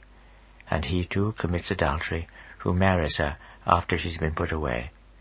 At this his disciples said to him, If the case stands so between man and wife, it is better not to marry at all. That conclusion, he said, cannot be taken in by everybody, but only by those who have the gift. There are some eunuchs who are so born from the mother's womb. Some were made so by men, and some have made themselves so for love of the kingdom of heaven. Take this in, you whose hearts are large enough for it. Then they brought children to him, so that he might lay his hands on them in prayer. And his disciples rebuked them for it. But Jesus said, Let the children be, do not keep them back from me, for the kingdom of heaven belongs to such as these. And so he laid his hands on them and went on his way. And now a man came to him and said, Master, who art so good, what good must I do to win eternal life? He said to him, Why dost thou come to me to ask of goodness? God is good, and he only. If thou hast a mind to enter into life, keep the commandments. Which commandments? he asked. Jesus said, Thou shalt do no murder, thou shalt not commit adultery, thou shalt not steal, thou shalt not bear false witness, honour thy father and thy mother, and thou shalt love thy neighbour as thyself. I have kept all these, the young man told him, ever since I grew up. Where is it that I am still wanting? Jesus said to him, If thou hast a mind to be perfect, go home, and sell all that belongs to thee. Give it to the poor, and so the treasure thou hast shall be in heaven. Then come back and follow me. When he heard this, the young man went away sad at heart, for he had great possessions. Monsignor Knox puts a footnote here. He says, Our Lord may simply have been testing the young man's resolution, or he may have been calling him to the special vocation of poverty. He does not make the demand of all, as we see in his treatment of Zacchaeus. I go back to the text. And Jesus said to his disciples, Believe me, a rich man will not enter God's kingdom easily. And once again I tell you, it's easier for a camel to pass through a needle's eye than for a man to enter the kingdom of heaven when he is rich. At hearing this, the disciples were thrown into great bewilderment. Why then, they asked, who can be saved? Jesus fastened his eyes on them and said to them, Such a thing is impossible to man's powers, but to God all things are possible. Hereupon Peter took occasion to say, And what of us, who forsaken all and followed thee? What is left for us? Jesus said to them, I promise you, in the new birth, when the Son of Man sits on the throne of his glory, you also shall sit there on twelve thrones, you who have followed me, and shall be judges over the twelve tribes of Israel. And every man that has forsaken home, or brothers or sisters, or father or mother, or wife or children, or lands for my name's sake, shall receive his reward a hundredfold, and obtain everlasting life. But many will be first that were last, and last that were first.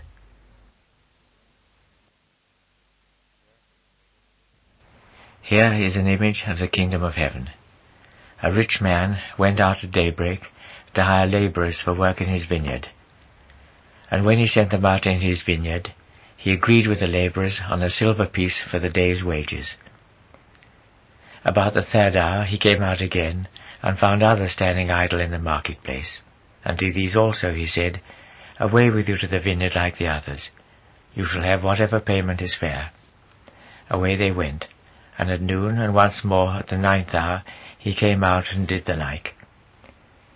Yet he found others standing there when he came out at the eleventh hour. How is it, he said to them, that you are standing here and have done nothing all the day? They told him, It is because nobody has hired us. And he said, Away with you to the vineyard like the rest. And now it was evening, and the owner of the vineyard said to his bailiff, Send for the workmen and pay them their wages, beginning with the last comers and going back to the first. And so the men who were hired about the eleventh hour came forward, and each was paid a silver piece. So that when the others came, who were hired first, they hoped to receive more, but they were paid a silver piece each, like their fellows. And they were indignant with the rich man over their pay. Here are these late comers, they said, who have worked but one hour, and thou hast made no difference between them and us, who have borne the day's burden and the heat.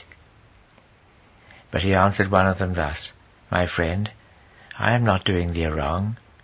Did we not agree on a silver piece for thy wages? Take what is thy due, and away with thee. It is my pleasure to give as much to this late comer as to thee.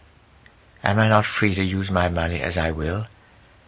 Must thou give me sour looks, because I am generous?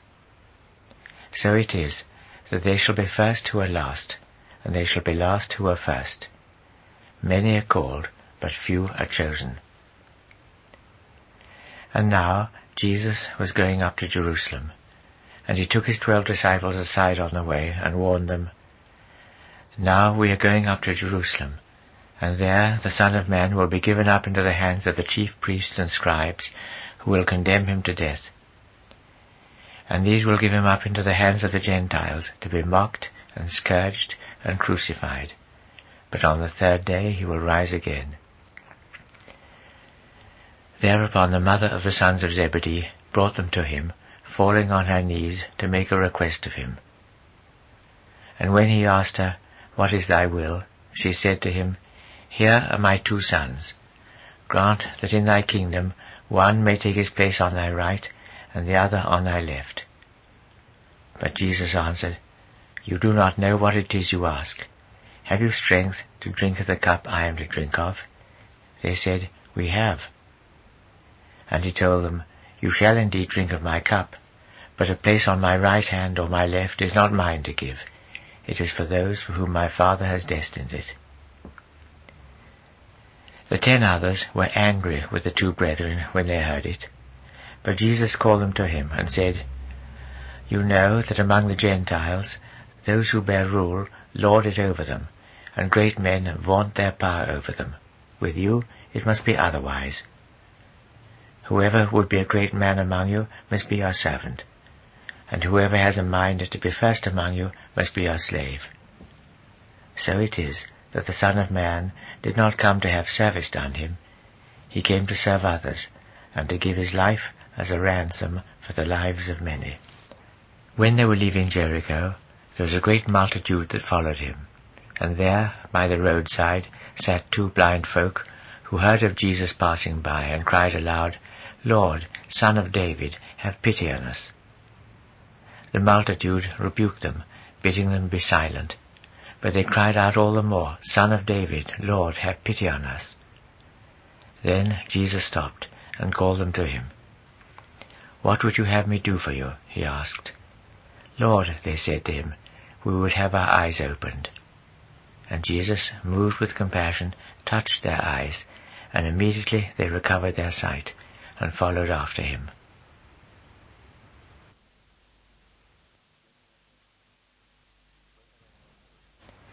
When they were near Jerusalem and had reached Bethphage, which is close to Mount Olivet, Jesus sent two of his disciples on an errand. Go into the village that faces you, he told them, and the first thing you will find there will be a she-ass tethered and a foal at her side. Untie them and bring them to me. And if anyone speaks to you about it, tell him, The Lord has need of them, and he will let you have them without more ado. All this was so ordained to fulfill the word spoken by the prophet, Tell the daughter of Zion, Behold, thy king is coming to thee, humbly, riding on an ass, on a colt whose mother has borne the yoke. The disciples went and did as Jesus told them. They brought the she-ass and its colt, and saddled them with their garments, and bade Jesus mount. Most of the multitude spread their garments along the way, while others strewed the way with branches cut down from the trees. And the multitudes that went before him and that followed after him cried aloud, Hosanna for the Son of David. Blessed is he who comes in the name of the Lord. Hosanna in the heaven above. When he reached Jerusalem, the whole city was in a stir. Who is this? they asked. And the multitude answered, This is Jesus, the prophet from Nazareth in Galilee. Then Jesus went into the temple of God, and drove out from it all those who sold and bought there, and overthrew the tables of the bankers and the chairs of the pigeon sellers. It is written, he told them, My house shall be known for a house of prayer, and you have made it into a den of thieves. And there were blind and lame men who came up to him in the temple, and he healed them there. The chief priests and scribes saw the miracles which he did, and the boys that cried aloud in the temple, Hosanna for the Son of David, and they were greatly angered at it. Dost thou hear what these are saying? they asked. Yes, Jesus said to them. But have you never read the words, Thou hast made the lips of children, of infants at the breast, vocal with praise? So he left them, and went out of the city to Bethany, where he made his lodging. As he was returning to the city at daybreak, he was hungry. And seeing a fig tree by the roadside, he went up to it and found nothing but leaves on it. And he said to it, Let no fruit ever grow on thee hereafter. Whereupon the fig tree withered away. Monsignor Knox puts a footnote here which I'll read out. He says, St. Mark tells us that it was not yet the season for figs. Our Lord, then, did not expect to satisfy his hunger. He knew that the tree was barren, even of unripe fruit, and used it as a parable of the unfaithfulness which he found in the Jewish people. We go back to the text. His disciples were amazed when they saw it. How suddenly it has withered away, they said. Jesus answered them, I promise you, if you have faith and do not hesitate, you will be able to do more than I have done over the fig tree. If you say to this mountain, Remove and be cast into the sea, it will come about. If you will only believe, every gift you ask for in your prayer will be granted. Afterwards he came into the temple, and while he was teaching there, the chief priests and elders approached him, asking, What is the authority by which thou doest these things, and who gave thee this authority? Jesus answered them, I too have a question to ask. If you can tell me the answer, I will tell you in return what is the authority by which I do these things. Whence did John's baptism come, from heaven or from men? Whereupon they cast about in their minds. If we tell him it was from heaven, they said, he will ask us, Then why did you not believe him? And if we say it was from men, we have reason to be afraid of the people. They all look upon John as a prophet. And they answered Jesus, We cannot tell. He in his turn said, And you will not learn from me what is the authority by which I do these things. But tell me what you think. There was a man who had two sons, and when he went up to the first and said, Away with thee, my son, and work in my vineyard today. He answered, Not I. But he relented afterwards, and went. Then he went up to the other, and said the like to him. And his answer was, I will, sir. But he did not go. Which of the two carried out his father's will? The first, they said. And Jesus said to them, Believe me, the publicans and the harlots are further on the road to God's kingdom than you. John came among you, following all due observance, but could win no belief from you. The publicans believed him, and the harlots. But even when you saw that, you would not relent and believe him. Listen to another parable. There was a rich man who planted a vineyard. He walled it in and dug a wine press and built a tower in it, and then let it out to some vine dressers while he went on his travels. When vintage time drew near, he sent his own servants on an errand to the vine dressers to claim his revenues. Whereupon the vine dressers laid hands upon his servants. One they beat, one they killed outright, one they stoned. And he sent other servants on a second errand, more than he'd sent at first, but they were used no better. After that he sent his own son to them. They will have reverence, he said, for my son. But when the vine dressers found his son coming to them, they said among themselves, This is the heir. Come, let us kill him, and seize upon the inheritance. And they laid hands on him, thrust him out from the vineyard, and killed him. And now, what will the owner of the vineyard do to those vine dressers when he returns? They said, He will bring those wretches to a wretched end, and will let out the vineyard to other vine dressers, who will pay him his due when the season comes. And Jesus said to them, Have you never read those words in the Scriptures? The very stone which the builders rejected has become the chief stone of the corner. This is the Lord's doing, and it is marvelous in our eyes. I tell you then that the kingdom of God will be taken away from you and given to a people which yields the revenues that belong to it. As for the stone, when a man falls against it, he will break his bones. When it falls upon him, it will scatter him like chaff. The chief priests and the Pharisees saw clearly, when they heard his parables, that it was of themselves he was speaking, and would gladly have laid hands on him, but they were afraid of the people who looked upon him as a prophet.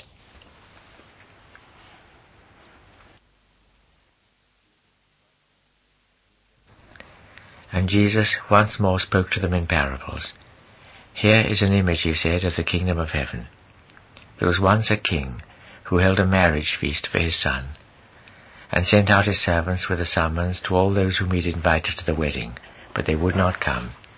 Then he sent other servants with a fresh summons, bidding them tell those who had been invited, By this I have prepared my feast, the oxen have been killed, and the fatlings, all is ready now, come to the wedding. But still they paid no heed, and went off on other errands, one to his farm in the country, and another to his trading, and the rest laid hands upon his servants, and insulted and killed them. The king fell into a rage when he heard of it, and sent out his troops to put those murderers to death and burn their city. After this he said to his servants, Here is the marriage feast all ready, and those who have been invited have proved unworthy of it. You must go out to the street corners and invite all whom you find there to the wedding. And his servants went out into the streets, where they mustered all they could find, rogues and honest men together. And so the wedding had its full tale of guests. But when the king came in to look at the company, he saw a man there who had no wedding garment on. My friend, he said, how didst thou come to be here without a wedding garment? And he made no reply. Whereupon the king said to his servants, Bind him hand and foot, and cast him out into the darkness, where there shall be weeping and gnashing of teeth.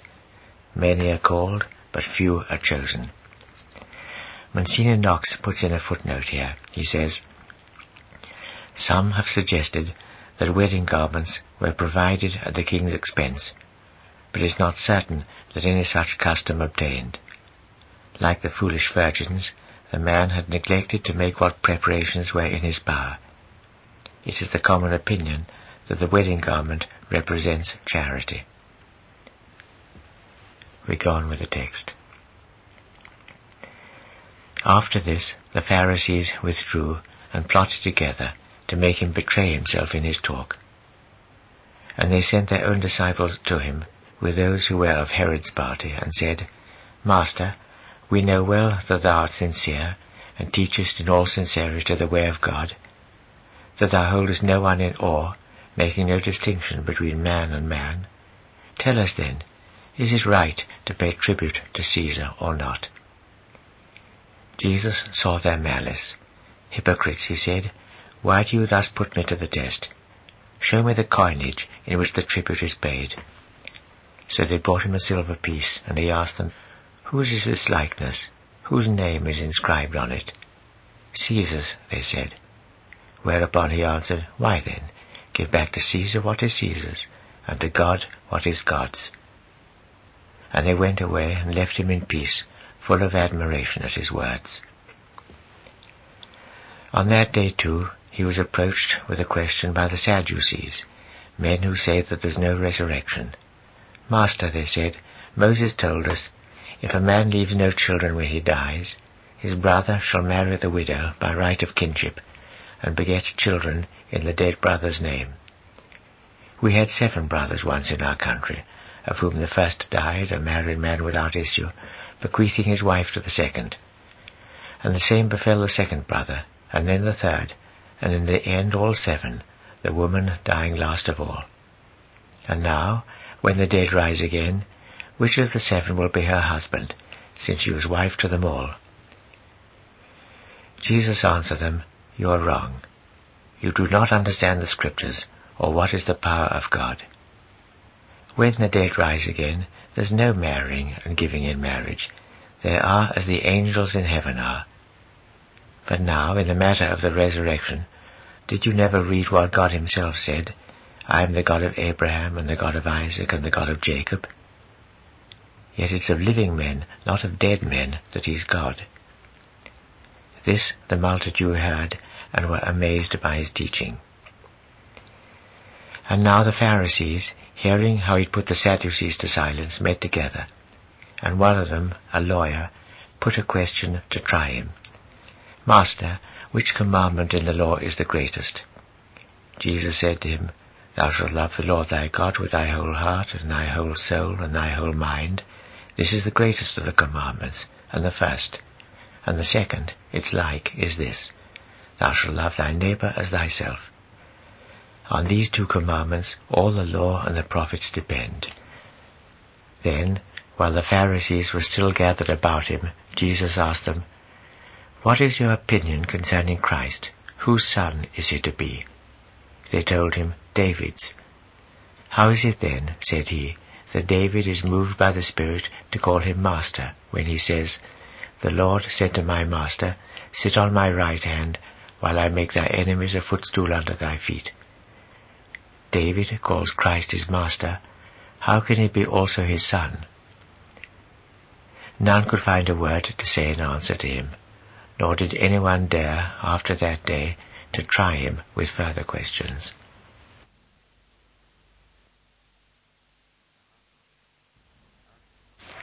After this, Jesus addressed himself to the multitudes and his disciples. The scribes and Pharisees, he said, have established themselves in the place from which Moses used to teach.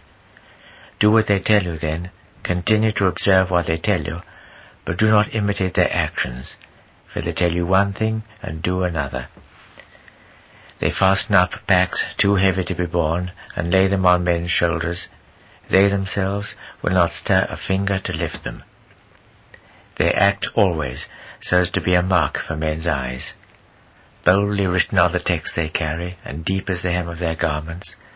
Their heart is set on taking the chief places at table, and the first seats in the synagogue, and having their hands kissed in the marketplace, and being called Rabbi among their fellow men.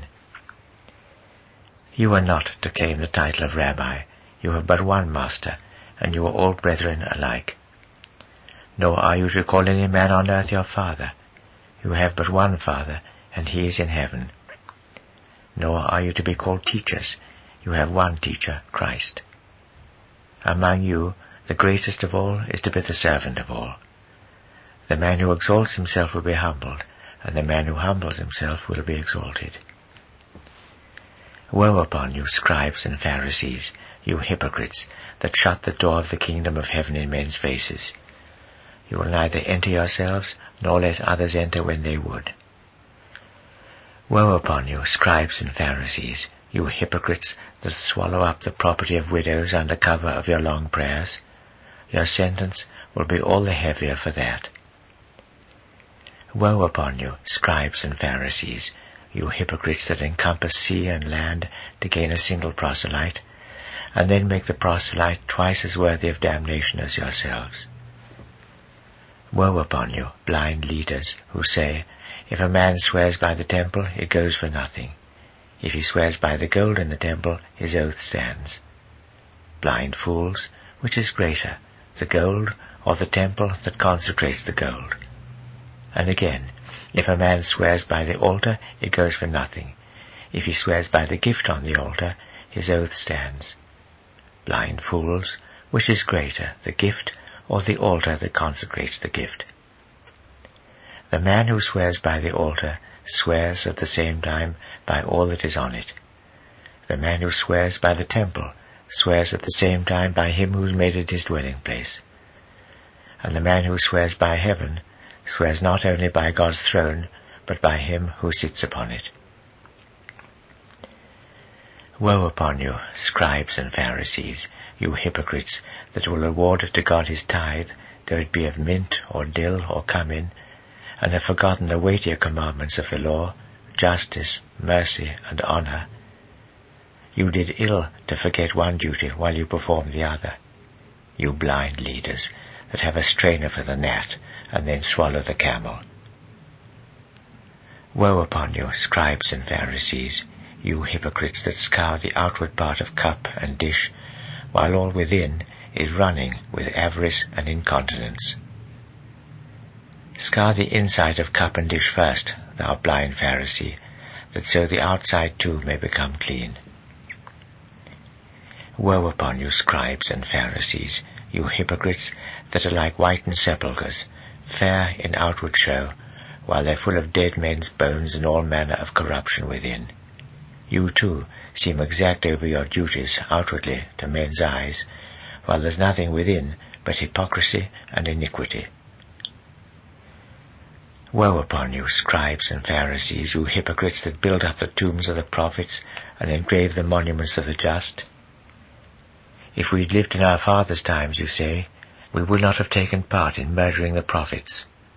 Why then, you bear witness of your own ancestry. It was your fathers who slaughtered the prophets. It's for you to complete your father's reckoning. Serpents that you are, brood of vipers, how should you escape from the ward of hell? And now, behold, I am sending prophets and wise men and men of learning to preach to you.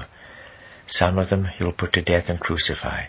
Some you will scourge in your synagogues and persecute them from city to city, so that you will make yourselves answerable for all the blood of just men that is shed on the earth, from the blood of the just Abel to the blood of Zacharias the son of Barachias, whom you slew between the temple and the altar. Believe me, this generation shall be held answerable for all of it. Jerusalem, Jerusalem, still murdering the prophets and stoning the messengers that are sent to thee, how often have I been ready to gather thy children together, as a hen gathers her chickens under her wings, and thou didst refuse it. Behold, your house is left to you, a house uninhabited. Believe me, you shall see nothing of me henceforward, until the time comes when you will be saying, Blessed is he that comes in the name of the Lord. Then Jesus left the temple and was going on his way, when his disciples came up to show him the view of the temple building. Do you see all this? he said to them. Believe me, there will not be a stone left on another in this place. It will all be thrown down. Afterwards, while he was sitting down on Mount Olivet, the disciples came to him privately and said, Tell us, when will this be? And what sign will be given of thy coming, and of the world being brought to an end? And if I may, I'll put in a word here myself. The apostles are asking our Lord about two things, the destruction of Jerusalem and the end of the world. And our Lord in his reply does not always distinguish clearly between the two events, perhaps because the one was a foreshadowing of the other. And so this chapter we're going to hear is treating of two different matters, rather like having two exposures on a single bit of film. But it doesn't really matter, because the lesson is the same either way. Namely, it's only eternity that counts, and we must so live as to be always ready for the Lord's coming. I'll go on now with the text. Jesus answered them, Take care that you do not allow anyone to deceive you. Many will come making use of my name. They will say, I am Christ, and many will be deceived by it. And you will hear of wars and rumors of wars. See to it that you are not disturbed in mind. Such things must happen, but the end will not come yet. Nation will rise in arms against nation, kingdom against kingdom, and there will be plagues and famines and earthquakes in this region or that. But all this is but the beginning of travail. In those days men will give you up to persecution and will put you to death. All the world will be hating you because you bear my name. Whereupon many will lose heart, will betray and hate one another. Many false prophets will arise, and many will be deceived by them and the charity of most men will grow cold as they see wickedness abound everywhere. But that man will be saved who endures to the last. This gospel of the kingdom must first be preached all over the world, so that all nations may hear the truth. Only after that will the end come. And now, when you see that which the prophet Daniel called the abomination of desolation set up in the holy place, let him who reads this recognize what it means. Then those who are in Judea must take refuge in the mountains, not going down to carry away anything from the house if they are on the housetop, not going back to pick up a cloak if they are in the fields. It will go hard with women who are with child or who have children at the breast in those days.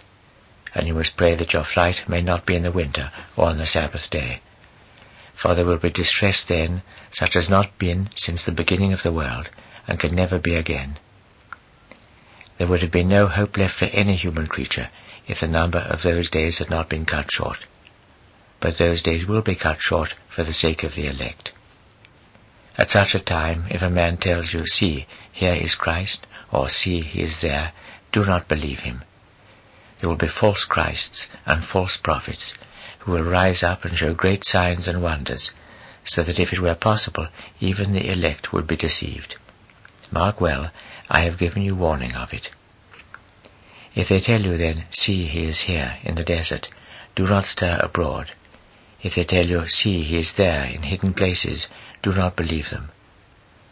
When the Son of Man comes, it will be like the lightning that springs up from the east and flashes across to the west. It's where the corpse lies that the eagles will gather. Immediately after the distress of those days, the sun will be darkened, and the moon will refuse her light, and the stars will fall from heaven, and the powers of heaven will rock. And then the sign of the Son of Man will be seen in heaven. Then it is that all the tribes of the land will mourn, and they will see the Son of Man coming upon the clouds of heaven with great power and glory. And he will send out his angels with a loud blast of the trumpet to gather his elect from the four winds, from one end of heaven to the other. The fig tree will teach you a parable. When his branch grows supple and begins to put out leaves, you know that summer is near. So you, when you see all this come about, are to know that it is near at your very doors. Believe me, this generation will not have passed before all this is accomplished. Though heaven and earth should pass away, my words will stand. But as for that day and that hour you speak of, they are known to none, not even to the angels in heaven. Only the Father knows them. When the Son of Man comes, all will be as it was in the days of Noah. In those days before the flood, they went on eating and drinking, marrying and giving in marriage, until the time when Noah entered the ark, and they were taken unawares when the flood came and drowned them all. So it will be at the coming of the Son of Man one man taken, one left, as they work together in the fields. One woman taken, one left, as they grind together at the mill. You must be on the watch then, since you do not know the hour of your Lord's coming. Be sure of this, if the master of the house had known at what time of night the thief was coming, he would have kept watch, and not allowed his house to be broken open. And you too must stand ready. The Son of Man will come at an hour when you are not expecting him. Which of you then is a faithful and wise servant, one whom his master will entrust with the care of the household, to give them their food at the appointed time? Blessed is that servant who is found doing this when his Lord comes. I promise you, he will give him charge of all his goods. But if that servant plays him false, and says in his heart, My Lord is long in coming, and so falls to beating his fellow servants, to eating and drinking with the drunkards, then on some day when he expects nothing, at an hour when he is all unaware, his Lord will come, and will cut him off, and assign him his portion with the hypocrites, where there will be weeping and gnashing of teeth.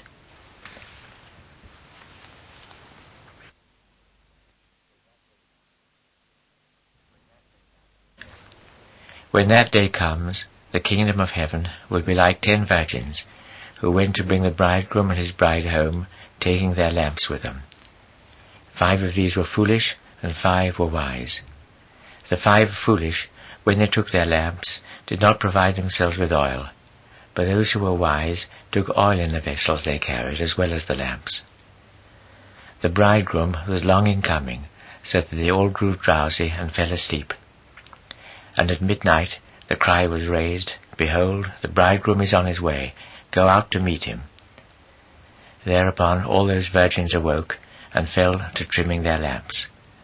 And now the foolish ones said to the wise, Share your oil with us, our lamps are burning low.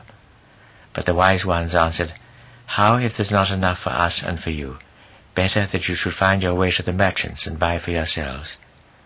And so, while they were away buying it, the bridegroom came. Those who stood ready escorted him to the wedding, and the door was shut. Afterwards, those other virgins came with the cry, Lord, Lord, open to us. And he answered, Believe me, I do not recognize you. Be on the watch then, the day of it and the hour of it are unknown to you. So it was with a man who went on his travels. He called his trusted servants to him and committed his money to their charge. He gave five talents to one, two to another, and one to another, according to their several abilities, and with that he set out on his journey. The man who had received five talents went and traded with him until he had made a profit of five talents more and in the same way he who had received two made a profit of two. Whereas he who had received but one went off and made a hole in the ground, and there hid his master's money. Long afterwards the master of those servants came back, and entered into a reckoning with them. And so the man who had received five talents came forward and brought him five talents more. Lord, he said, it was five talents thou gavest me. See, how I have made a profit of five talents besides. And his master said to him, Well done, my good and faithful servant. Since thou hast been faithful over little things, I have great things to commit to thy charge. Come and share the joy of thy Lord. Then came the man who had received two talents. Lord, he said, it was two talents thou gavest me. See how I have made a profit of two talents besides. And his master said to him, well done, my good and faithful servant. Since thou hast been faithful over little things, I have great things to commit to thy charge. Come and share the joy of thy Lord. But when he who had received but one talent came forward in his turn, he said, Lord, knowing thee for a hard man that reaps where he did not sow, and gathers in from fields he never planted, I took fright, and so went off and hid thy talent in the earth. See now, thou hast received what is thine. And his Lord answered him, Base and slothful servant, thou knewest well that I reap where I did not sow, and gather in from fields I never planted. All the more was it thy part to lodge my money with the bankers, so that I might have recovered it with interest when I came. Take the talent away from him, and give it to him who has ten talents already. Whenever a man is rich, gifts will be made to him, and his riches will abound. If he is poor, even what he accounts his own will be taken from him. And now cast the unprofitable servant into the darkness without, where there shall be weeping and gnashing of teeth. When the Son of Man comes in his glory, and all the angels with him, he will sit down upon the throne of his glory, and all nations will be gathered in his presence, where he will divide men one from another, as the shepherd divides the sheep from the goats. He will set the sheep on his right and the goats on his left. Then the king will say to those who are on his right hand, Come, you that have received a blessing from my Father. Take possession of the kingdom which has been prepared for you since the foundation of the world. For I was hungry, and you gave me food, thirsty, and you gave me drink.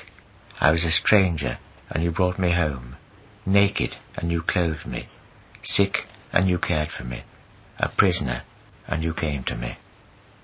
Whereupon the just will answer, Lord, when was it that we saw thee hungry and fed thee, or thirsty and gave thee drink? When was it that we saw thee a stranger and brought thee home, or naked and clothed thee? When was it that we saw thee sick or in prison and came to thee? And the king will answer them, Believe me, when you did it to one of the least of my brethren here, you did it to me. Then he will say to those who are on his left hand in their turn, Go far from me, you that are accursed, into that eternal fire which has been prepared for the devil and his angels. For I was hungry, and you never gave me food. I was thirsty, and you never gave me drink.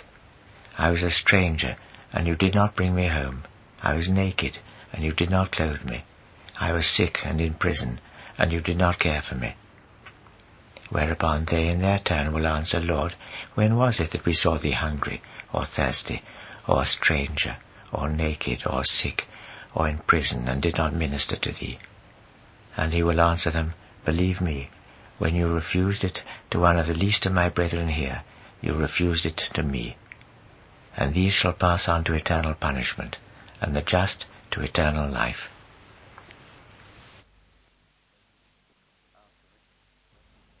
Afterwards, when he had made an end of saying all this, Jesus told his disciples, You know that after two days the Paschal feast is coming. It is then that the Son of Man must be given up to be crucified. At this very time, the chief priests and the elders of the people gathered in the court of the high priest, whose name was Caiaphas. And there they plotted to bring Jesus into their power by cunning, and put him to death. Yet they still said, Not on the day of the feast, or perhaps there will be an uproar among the people. But then, while Jesus was in the house of Simon the leper at Bethany, a woman came to him with a pot of very precious ointment, and poured it over his head as he sat at table. The disciples were indignant when they saw it. What is the meaning of this waste? they asked. It would have been possible to sell this at a great price and give alms to the poor. This Jesus knew, and said to them, Why do you vex the woman? She did well to treat me so. You have the poor among you always. I am not always among you. When she poured this ointment over my body, she did it to prepare me for my burial, and I promise you, in whatever part of the world this gospel is preached, the story of what she has done shall be told in its place to preserve her memory. And at that, one of the twelve, Judas, who was called Iscariot, went to the chief priests and asked them, What will you pay me for handing him over to you? Whereupon they laid down thirty pieces of silver and he from that time onwards looked about for an opportunity to betray him. On the first of the days of unleavened bread, the disciples came to Jesus and asked, Where wilt thou have us make ready for thee to eat the paschal meal? And Jesus said, Go into the city, find such a man, and tell him, The Master says, My time is near. I and my disciples must keep the paschal feast at thy house. The disciples did as Jesus bade them, and made all ready for the paschal meal there. When evening came, he sat down with his twelve disciples, and while they were at table, he said, Believe me, one of you is to betray me. They were full of sorrow, and began to say one after another, Lord, is it I? He answered, The man who has put his hand into the dish with me will betray me. The Son of Man goes on his way, as the Scripture foretells of him, but woe upon that man by whom the Son of Man is to be betrayed. Better for that man if he'd never been born. Then Judas, he who was betraying him, said openly, Master, is it I? Jesus answered, Thy own lips have said it. And while they were still at table, Jesus took bread, and blessed, and broke it, and gave it to his disciples, saying, Take, eat, this is my body. Then he took a cup, and offered thanks, and gave it to them, saying, Drink all of you of this, for this is my blood of the New Testament, shed for many to the remission of sins. And I tell you this, I shall not drink of this fruit of the vine again until I drink it with you, new wine, in the kingdom of my Father. And so they sang a hymn and went out to Mount Olivet. After this, Jesus said to them, Tonight you will all lose courage over me. For so it has been written, I will smite the shepherd, and the sheep of his flock will be scattered. But I will go on before you into Galilee, when I have risen from the dead. Peter answered him, Though all else should lose courage over thee, I will never lose mine. Jesus said to him, Believe me, this night, before the cock crows, thou wilt thrice disown me. Peter said to him, I will never disown thee, though I must lay down my life with thee. And all the rest of his disciples said the like. So Jesus came, and they with him, to a plot of land called Gethsemane. And he said to his disciples, Sit down here while I go in there and pray. But he took Peter and the sons of Zebedee with him. And now he grew sorrowful and dismayed. My soul, he said, is ready to die with sorrow. Do you abide here and watch with me. When he had gone a little further, he fell upon his face in prayer and said, My Father, if it's possible, let this chalice pass me by, only as thy will is, not as mine is. Then he went back to his disciples to find them asleep, and he said to Peter, Had you no strength then to watch with me even for an hour? Watch and pray, that you may not enter into temptation.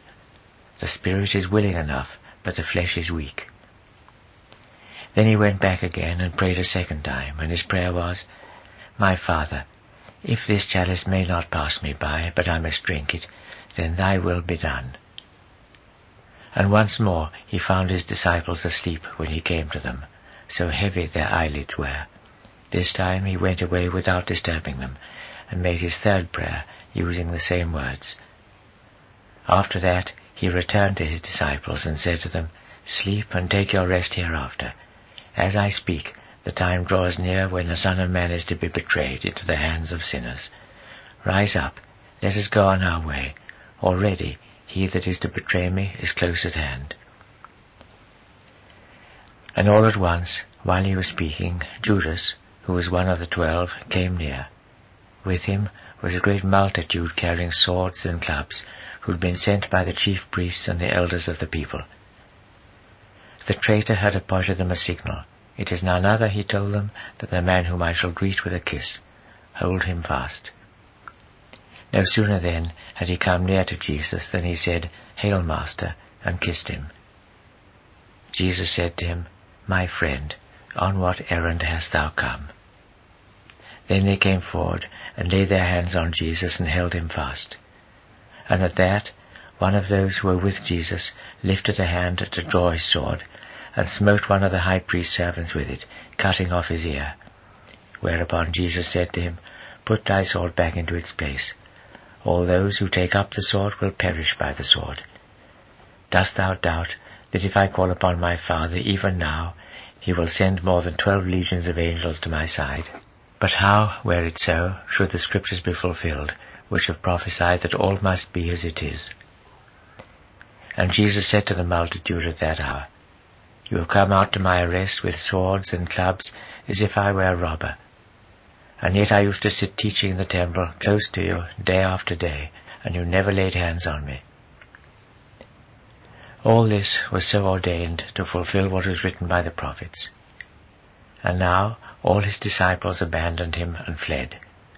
And those who had arrested Jesus led him away into the presence of the high priest Caiaphas, where the scribes and the elders had assembled.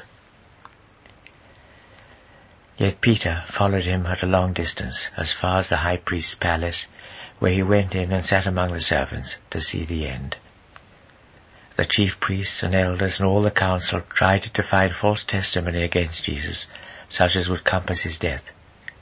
But they could find none, although many came forward falsely accusing him, until at last two false accusers came forward who declared, This man said, I have power to destroy the temple of God and raise it again in three days.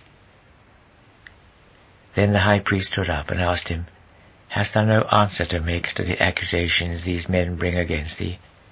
Jesus was silent. And the high priest said to him openly, I adjure thee by the living God to tell us whether thou art the Christ, the Son of God. Jesus answered, Thy own lips have said it. And moreover, I tell you this, you will see the Son of Man again, when he is seated at the right hand of God's power, and comes on the clouds of heaven. At this, the high priest tore his garments, and said, He has blasphemed. What further need have we of witnesses? Mark well, you've heard his blasphemy for yourselves. What is your finding? And they answered, The penalty is death.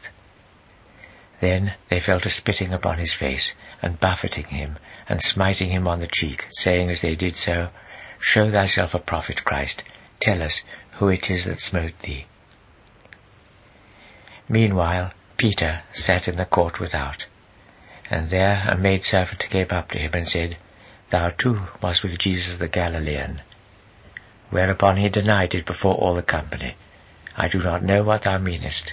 And he went out into the porch, where a second maidservant saw him, and said to the bystanders, This man too was with Jesus the Nazarene. And he made denial again with an oath, I know nothing of the man. But those who stood there came up to Peter soon afterwards, and said, It is certain that thou art one of them, even thy speech betrays thee. And with that he fell down to calling curses on himself, and swearing, I know nothing of the man. And thereupon the cock crew. Then Peter remembered the word of Jesus, how he had said, Before the cock crows, thou wilt thrice disown me. And he went out and wept bitterly.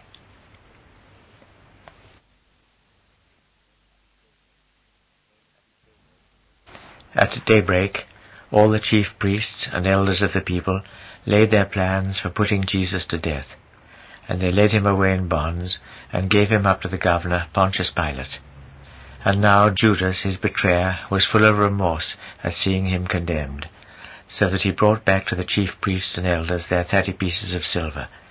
I have sinned, he told them, in betraying the blood of an innocent man. What is that to us, they said. It concerns thee only. Whereupon he left them, throwing down the pieces of silver there in the temple, and went and hanged himself. The chief priests, thus recovering the money, said, it must not be put in the treasury, since it is the price of blood. And after consultation, they use it to buy the potter's field as a burial place for strangers. It is upon that account that the field has been called Hakeldama, the field of blood, to this day. And so the word was fulfilled which was spoken by the prophet Jeremy when he said, And they took the thirty pieces of silver, the price of one who was appraised, for men of the race of Israel appraised him, and bestowed them upon the potter's field, as the Lord had bidden me. But Jesus stood before the governor. And the governor asked him, Art thou the king of the Jews? Jesus told him, Thy own lips have said it. And when the chief priests and elders brought their accusation against him, he made no answer. Then Pilate said to him, Dost thou not hear all the testimony they bring against thee? But Jesus would not answer any of their charges, so that the governor was full of astonishment. At the festival, the governor used to grant to the multitude the liberty of any one prisoner they should choose. And there was one notable prisoner then in custody, whose name was Barabbas. So when they gathered about him, Pilate asked them, Whom shall I release, Barabbas or Jesus, who is called Christ? He knew well that they had only given him up out of malice. And even as he sat on the judgment seat, his wife had sent him a message, Do not meddle with this innocent man. I dreamt today that I suffered much on his account. But the chief priests and elders had persuaded the multitude to ask for Barabbas and have Jesus put to death. And so when the governor openly asked them, Which of the two would you have me release? They said, Barabbas. Pilate said to them, what am I to do then with Jesus, who is called Christ? They said, Let him be crucified. And when the governor said, Why, what wrong has he done? They cried louder than ever, Let him be crucified. And so, finding that his good offices went for nothing, and the uproar only became worse, Pilate sent for water, and washed his hands in full sight of the multitude, saying as he did so, I have no part in the death of this innocent man. It concerns you only. And the whole people answered, His blood be upon us and upon our children. And with that he released Barabbas as they asked. Jesus he scourged and gave him up to be crucified. After this, the governor's soldiers took Jesus into the palace and gathered the whole of their company about him. First they stripped him and arrayed him in a scarlet cloak. Then they put on his head a crown which they had woven out of thorns, and a rod in his right hand, and mocked him by kneeling down before him, and saying, Hail, King of the Jews! And they spat upon him, and took the rod from him, and beat him over the head with it. At last they had done with mockery. Stripping him of the scarlet cloak, they put his own garments on him, and led him away to be crucified. As for his cross, they forced a man of Cyrene, Simon by name, whom they met on their way out, to carry it. And so they reached a place called Golgotha, that is, the place named after a skull. Here they offered him a draught of wine mixed with gall, which he tasted, but would not drink, and then crucified him, dividing his garments among them by casting lots. There then they sat, keeping guard over him. Over his head they set a written proclamation of his offense. This is Jesus, the King of the Jews. And with him they crucified two thieves, one on his right and one on his left. The passers-by blasphemed against him, tossing their heads. Come now, they said, thou who wouldst destroy the temple and build it up in three days. Rescue thyself. Come down from that cross, if thou art the Son of God. The chief priests with the scribes and elders mocked him in the same way. He saved others, they said. He cannot save himself. If he's the King of Israel, he has but to come down from the cross here and now, and we will believe in him. He trusted in God. Let God, if he favors him, succor him now. He told us, I am the Son of God. Even the thieves who were crucified with him uttered the same taunts. From the sixth hour onwards there was darkness over all the earth until the ninth hour. And about the ninth hour Jesus cried out with a loud voice, Eli, Eli, lama sabachthani, that is, My God, my God, why hast thou forsaken me? Hearing this, some of those who stood by said, He is calling upon Elias. And thereupon one of them ran to fetch a sponge which he filled with vinegar and fixed upon a rod, and offered to let him drink. The rest said, Wait, let us see whether Elias is to come and save him. Then Jesus cried out again with a loud voice, and yielded up his spirit. And all at once the veil of the temple was torn this way and that from the top to the bottom, and the earth shook, and the rocks parted asunder. And the graves were opened, and many bodies arose out of them, bodies of holy men gone to their rest, who after his rising again left their graves and went into the holy city, where they were seen by many. So that the centurion and those who kept guard over Jesus with him, when they perceived the earthquake and all that befell, were overcome with fear. No doubt, they said, but this was the Son of God. Many women stood watching from far off.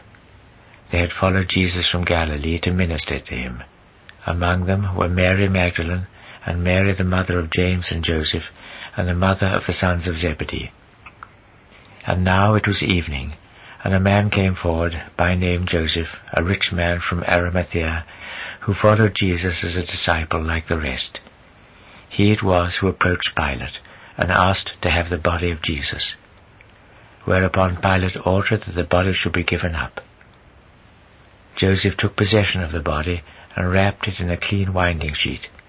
Then he buried it in a new grave which he had fashioned for himself out of the rock, and left it there, rolling a great stone against the grave door. But there were two who sat on there opposite the tomb, Mary Magdalene and the other Mary with her. Next day, the next after the day of preparation, the chief priests and the Pharisees gathered in Pilate's presence and said, Sir, we have recalled it to memory that this deceiver, while he yet lived, said, I am to rise again after three days. Give orders then that his tomb shall be securely guarded until the third day, or perhaps his disciples will come and steal him away. If they should then say to the people, He is risen from the dead, this last deceit will be more dangerous than the old.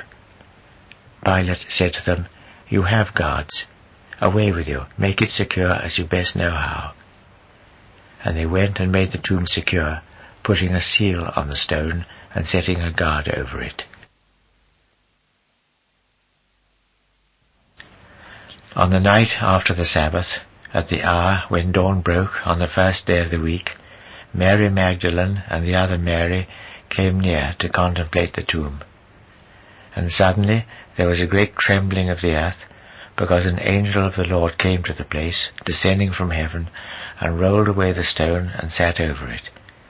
His face shone like lightning, and his garments were white as snow, so that the guards trembled for fear of him, and were like dead men.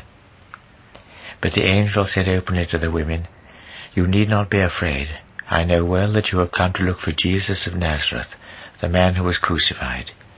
He is not here, he has risen, as he told you. Come and see the place where the Lord was buried. You must go in haste and tell his disciples that he is risen from the dead, and now he is going on before you into Galilee, where you shall have sight of him. That is my message to you. Whereupon they left the tomb in fear and in great rejoicing, and ran to tell the news to his disciples. And while they were on their way, all at once Jesus met them, and said, All hail. With that they came near to him, and clung to his feet, and worshipped him.